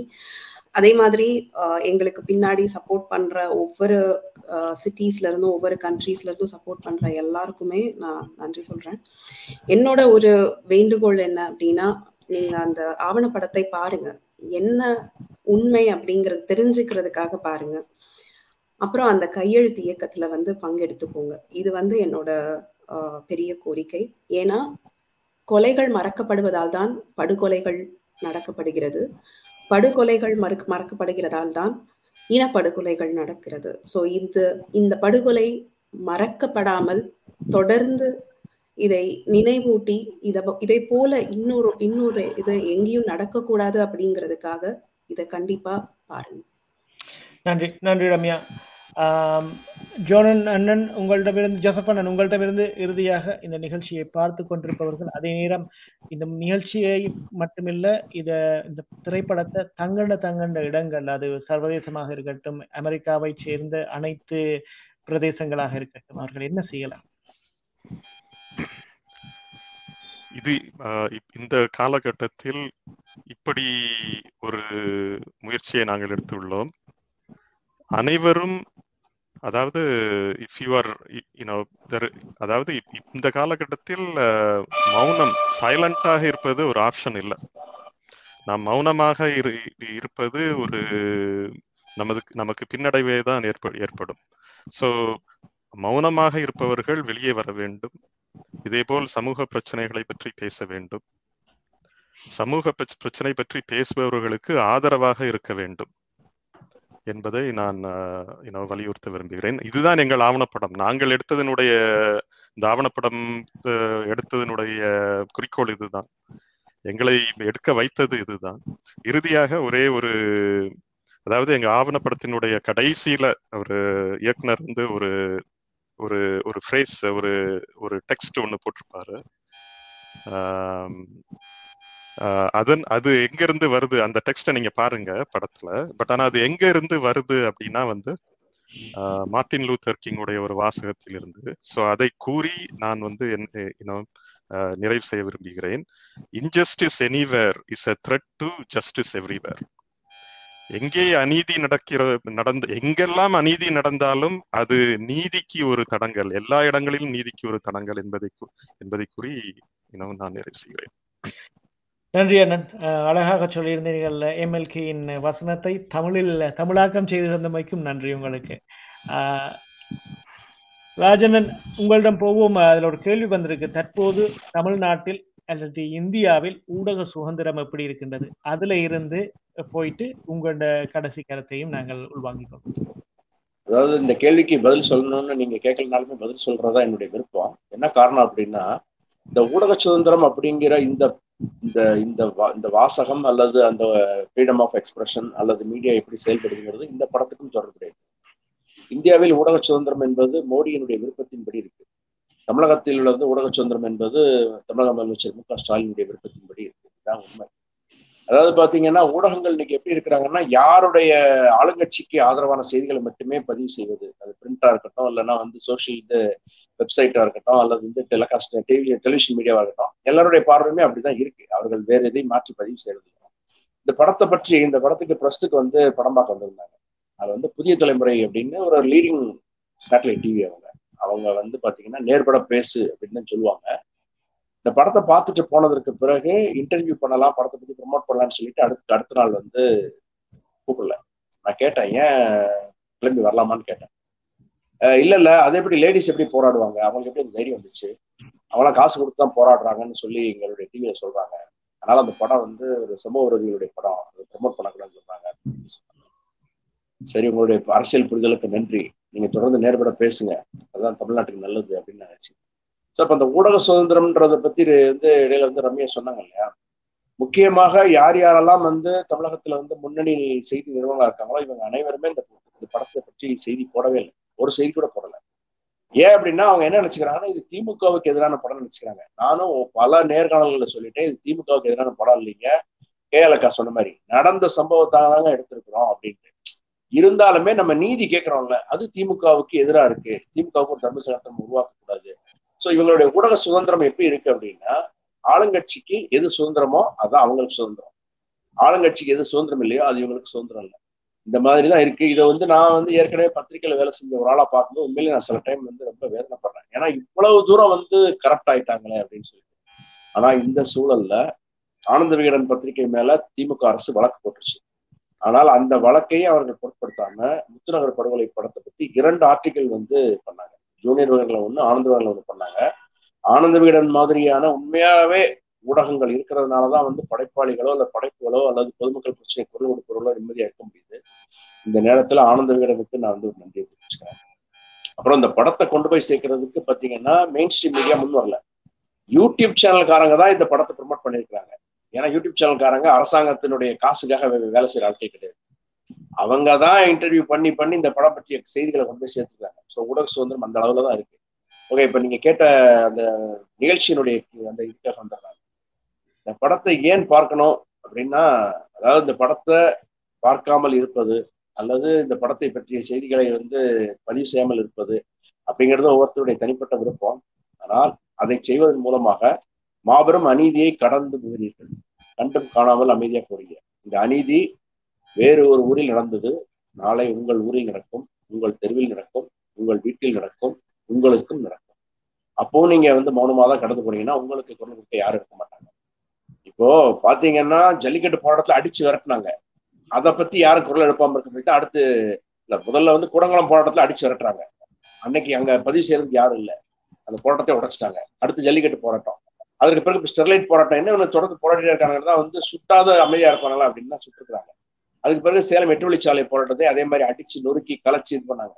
ஸோ தொடர்ச்சியாக வந்து இந்த மாதிரி போராட்டங்களை வன்முறையில் முடித்து வைப்பதன் மூலமாக மக்களுடைய வாய்களை மூடிடலாம் அப்படிங்கிறது தான் வந்து ஆளும் தரப்பினுடைய பார்வை. இப்போ அதற்கு மௌனமாக இருப்பதன் மூலமாக நாம் அந்த அநீதிக்கு துணை போகிறோம் அதனால தயவு செஞ்சு இந்த படத்தை பாருங்க அப்படின்னு ப்ரொமோட் பண்ண மாட்டேன். இந்த படத்தை பார்ப்பது என்பது அந்த அநீதிக்கு எதிரான குரல் அப்படின்னு நான் பதிவு செய்ய விரும்புறேன். அந்த கையெழுத்து இயக்கத்துல கையெழுத்து போடுறதுங்கிறது அந்த அநீதியை தட்டி கேட்கின்ற ஒரு செயல் அப்படிதான் நான் சொல்லுவேன். அதனால அநீதிக்கு எதிரான பயணத்துல எங்களோடு சேருங்கள். அநீதியை வந்து நம்ம எல்லாருமே தட்டி கேட்கணும். இல்லை என்றால் இன்றைக்கு இந்தியா இருக்கிற சூழ்நிலையில என்னென்ன அநீதிகள் இனி நடக்கும்னு நம்ம சொல்ல முடியாது. தயவு செய்து அநீதிக்கு எதிரான பயணத்துல துணிச்சலாக கை கொடுங்க. இந்த நிகழ்ச்சியை பார்த்து கொண்டிருக்கிற எல்லாருக்குமே என்னுடைய நன்றி. நன்றி அருண். அழகாக எல்லாரும் உங்களோட கருத்துக்களை சொல்லியிருந்தீர்கள். இதுல ரெண்டு இணைய சுட்டிகளை பகிர்ந்திருக்கிறோம் ஒன்று வந்து இந்த படத்தை எங்க பார்க்கலாம்? என்ற இணைய சுட்டி அஹ், அதை அதை இதை பார்த்து கொண்டிருப்பவர்கள் கேட்டுக்கொண்டிருப்பவர்களும் அதுக்குரிய அதற்குரிய நடவடிக்கைகளை எடுத்து அந்த தமிழ் ஸ்காட் டாட் காம் என்ற இணையதளத்தில் சென்று உங்கள் நேரம் இருக்கும் இடத்தில் இந்த திரைப்படத்தை பார்த்து அதற்குரிய ஆதரவை கொடுங்கள். அதே நேரத்தில் இந்த கையெழுத்து இயக்கத்தில் இணைந்து கொள்ளலாம். அதற்குரிய இணையதள சுட்டியின் கீழே கொடுக்கப்பட்டிருக்கின்றது pearl city dot com slash petition என்ற இணையதளத்தினூடாக ஒரு ஒரு நிமிடம் எடுத்தால் அந்த பெட்டிஷன் சைன் பண்றது அவ்வளவுதான் உங்களுக்கு தேவை. இங்கால யூடியூப் பார்த்துக்கொண்டு இங்கால இன்னொரு டேப்பை ஓபன் பண்ணீங்கன்னா இந்த பெட்டிஷனை நீங்கள் சைன் பண்ணிடலாம் அதுவே இவர்களுக்கு வெற்றியாக இருக்கும். நிகழ்ச்சியில் பங்கெடுத்த அனைவருக்கும் இந்த நேரத்தில் நன்றி கூற கடமைப்பட்டிருக்கின்றோம். அமெரிக்க தமிழ் ஊடகத்தின் சார்பில் அதே நேரம் இதில் ஒன்றை பதிவு செய்ய விரும்புகின்றோம். இந்த நிகழ்ச்சியானது மக்களுக்கு உண்மையை எடுத்துச் செல்ல வேண்டும் என்ற ஒரு நோக்கத்திற்காகத்தான் அமெரிக்க தமிழ் ஊடகம் மக்களால் மக்களுக்காக எந்தவித எதிர்பார்ப்பின்றி இன்றி அஹ், கடந்த ஆறு வருடங்களாக நாங்கள் சென்று கொண்டிருக்கின்றோம். உண்மையை உரத்து கூறவோ அல்லது உண்மையை நேரடியாக கூறவோ நாங்கள் என்றும் தயங்கியதில்லை என்பதையும் பதிவு செய்து கொள்ள விரும்புகின்றோம் இது. அதே நேரத்தில் இதில் இன்னொருவர் கருத்தை நாங்கள் கொண்டு விதைக்கவும் இல்லை. இதில் கூறப்பட்ட கருத்துக்கள் யாவும் இந்த நிகழ்ச்சியில் பங்கு பெற்றியவர்களை சார்ந்தே ஒளிய அமெரிக்க தமிழ் ஊடகத்தை சார்ந்தது அல்ல என்ற பொறுப்பு துறப்பையும் ஊடகம் சார்பில் நான் இதில் அஹ், விதைக்க கடமைப்பட்டிருக்கின்றேன். அண்ணன்மார் இருவருக்கும் உங்கள் நேரத்துக்கு நன்றி. உங்கள் சேவைக்கு நன்றி. ரம்யா ஜெர்மனியிலிருந்து நடுநிசையில் எ- எழும்பி இந்த நிகழ்ச்சியில் பங்கெடுத்தமைக்கு நன்றி.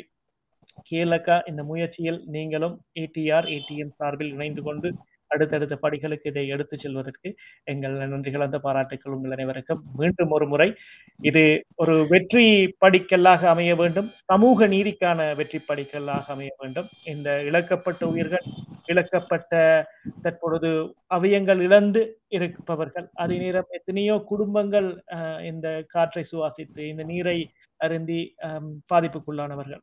அவர்களுக்குரிய நீதி கிடைக்கும் இடத்தில்தான் இந்த வெற்றியானது மக்களுக்கான வெற்றியாக அமையும். கூறிக்கொண்டு உங்கள் அனைவருக்கும் அமெரிக்க தமிழ் ஊடகத்தின் சார்பில் நெஞ்சார்த்த நெஞ்சார்ந்த நன்றிகள். நன்றி. நிகழ்ச்சியை முடிவு செய்வ மு- முடிக்கும் இடத்தில் இந்த இடத்தில் எங்கள் எங்கள் கவிஞர் ஏடிஎம்மின் கவிஞர் அல்லது அமெரிக்க தமிழ் ஊடகத்தின் கவிஞர் அறிவுமதி ஐயாவின் கைவண்ணத்தில் வெளிவந்த ஒரு திரைப்படம் ஒரு பாடல். என் நண்பன் தீபக் ப்ளூ பின்னணி பாடகர் இசையமைப்பாளராகவும் வர இருக்கும் தீபக் ப்ளூ மற்றும் ஆஹ், வேல்முருகன் பின்னணி பாடகர் மற்றும் நாட்டுப்புற பாடகர். அவரின் குரலில் வெளிவந்த பாடல் மணிவண்ணனின் இயக்கத்தில் தாஜ் நூரின் இசையில் வெளிவந்த பாடல் இந்த நிகழ்ச்சிக்கு பொருத்தமான ஒரு பாடல். இது அதற்கு அதோடு இந்த நிகழ்ச்சியை முடிவு செய்து கொள்கின்றோம். நிகழ்ச்சியில் பங்கெடுத்தவர்கள் அனைவருக்கும் நன்றி. பின்னின்று உழைத்த எங்கள் ராம்குமார் சக்திவேல் அமெரிக்க தமிழ் ஊடகத்தின் ராம்குமார் சக்திவேலுக்கு நன்றி. மீண்டும் இன்னும் ஒரு நிகழ்ச்சியில் உங்கள் அனைவரையும் சந்திப்போம். அதுவரை அன்பு வணக்கங்கள் கூறி விடைபெற்று செல்கின்றோம். அதே நேரத்தில் இது இன்னும் ஒரு நபரை நான் கொண்டு வர வேண்டும். ஆறுமுகம் பேச்சு முத்துதான் அந்த முதல் கொடுத்த குரல். அந்த நீங்கள் கேட்டுக்கொண்டிருப்பீர்களாயின் அந்த டாக்குமெண்ட்ரி அமெரிக்க தமிழ் ஊடகம் தான் அதை எடுத்து சென்றிருந்தது. எங்களின் ஆறுமுகம் பேச்சு முத்துவின் குரலில் வெளிவந்த டாக்குமெண்ட்ரி அதுவும் அஹ், இந்த கதையை பேசும். இதன் பின்னணி என்ன? இது எவ்வாறு வந்தது என்பதை நாங்கள் எந்தவித அரசியல் சாயமும் இல்லாமல் உங்கள் எடுத்து எம்பி இருக்கின்றோம். அதை அஹ், திரைப்படத்தில் நேரடியாக நீங்கள் பார்த்து கொள்ளலாம். ஆறுமு அண்ணனுக்கும் இந்த நேரத்தில் நன்றி கூற கடமைப்பட்டிருக்கின்றோம். மீண்டும் சந்திப்போம் அனைவரையும். அன்பு வணக்கங்கள். அமெரிக்க தமிழ் ஊடகத்தின் சார்பில். நன்றி.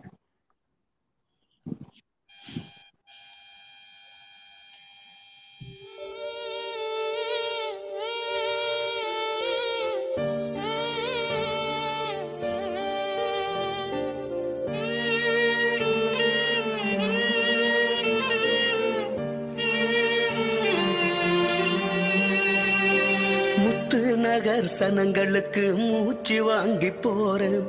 மூட்டி வளர்த்த நெருப்புல தான் வெளிச்சம் வாங்கி வாரேன். நகர் சனங்களுக்கு மூச்சு வாங்கி போறேன். அவங்க மூட்டி வளர்த்த நெருப்புல தான் வெளிச்சம் வாங்கி வாரேன். சுட்டு சுட்டு கிடக்குதுங்க தூய தமிழ் உடல்கள். உலக தமிழ வெளிகளிலே உப்பு பூத்த கடல்கள்.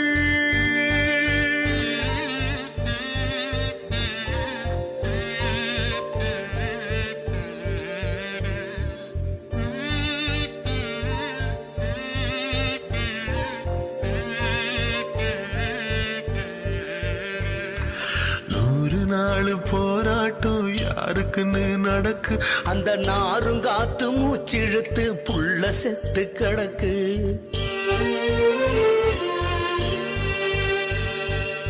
நாங்க செத்தும் பிள்ளைகளை காப்பாத்த நினைச்சோம். இன்று நாதிய தைனமாக சூடுபட்டு துடிச்சோம்.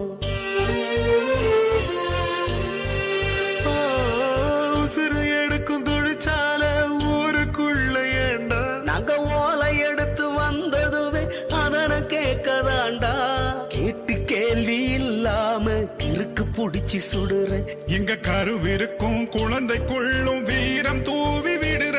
எங்க கருவிருக்கும் குழந்தைக்குள்ளும் வீரன் தூவி விடுற.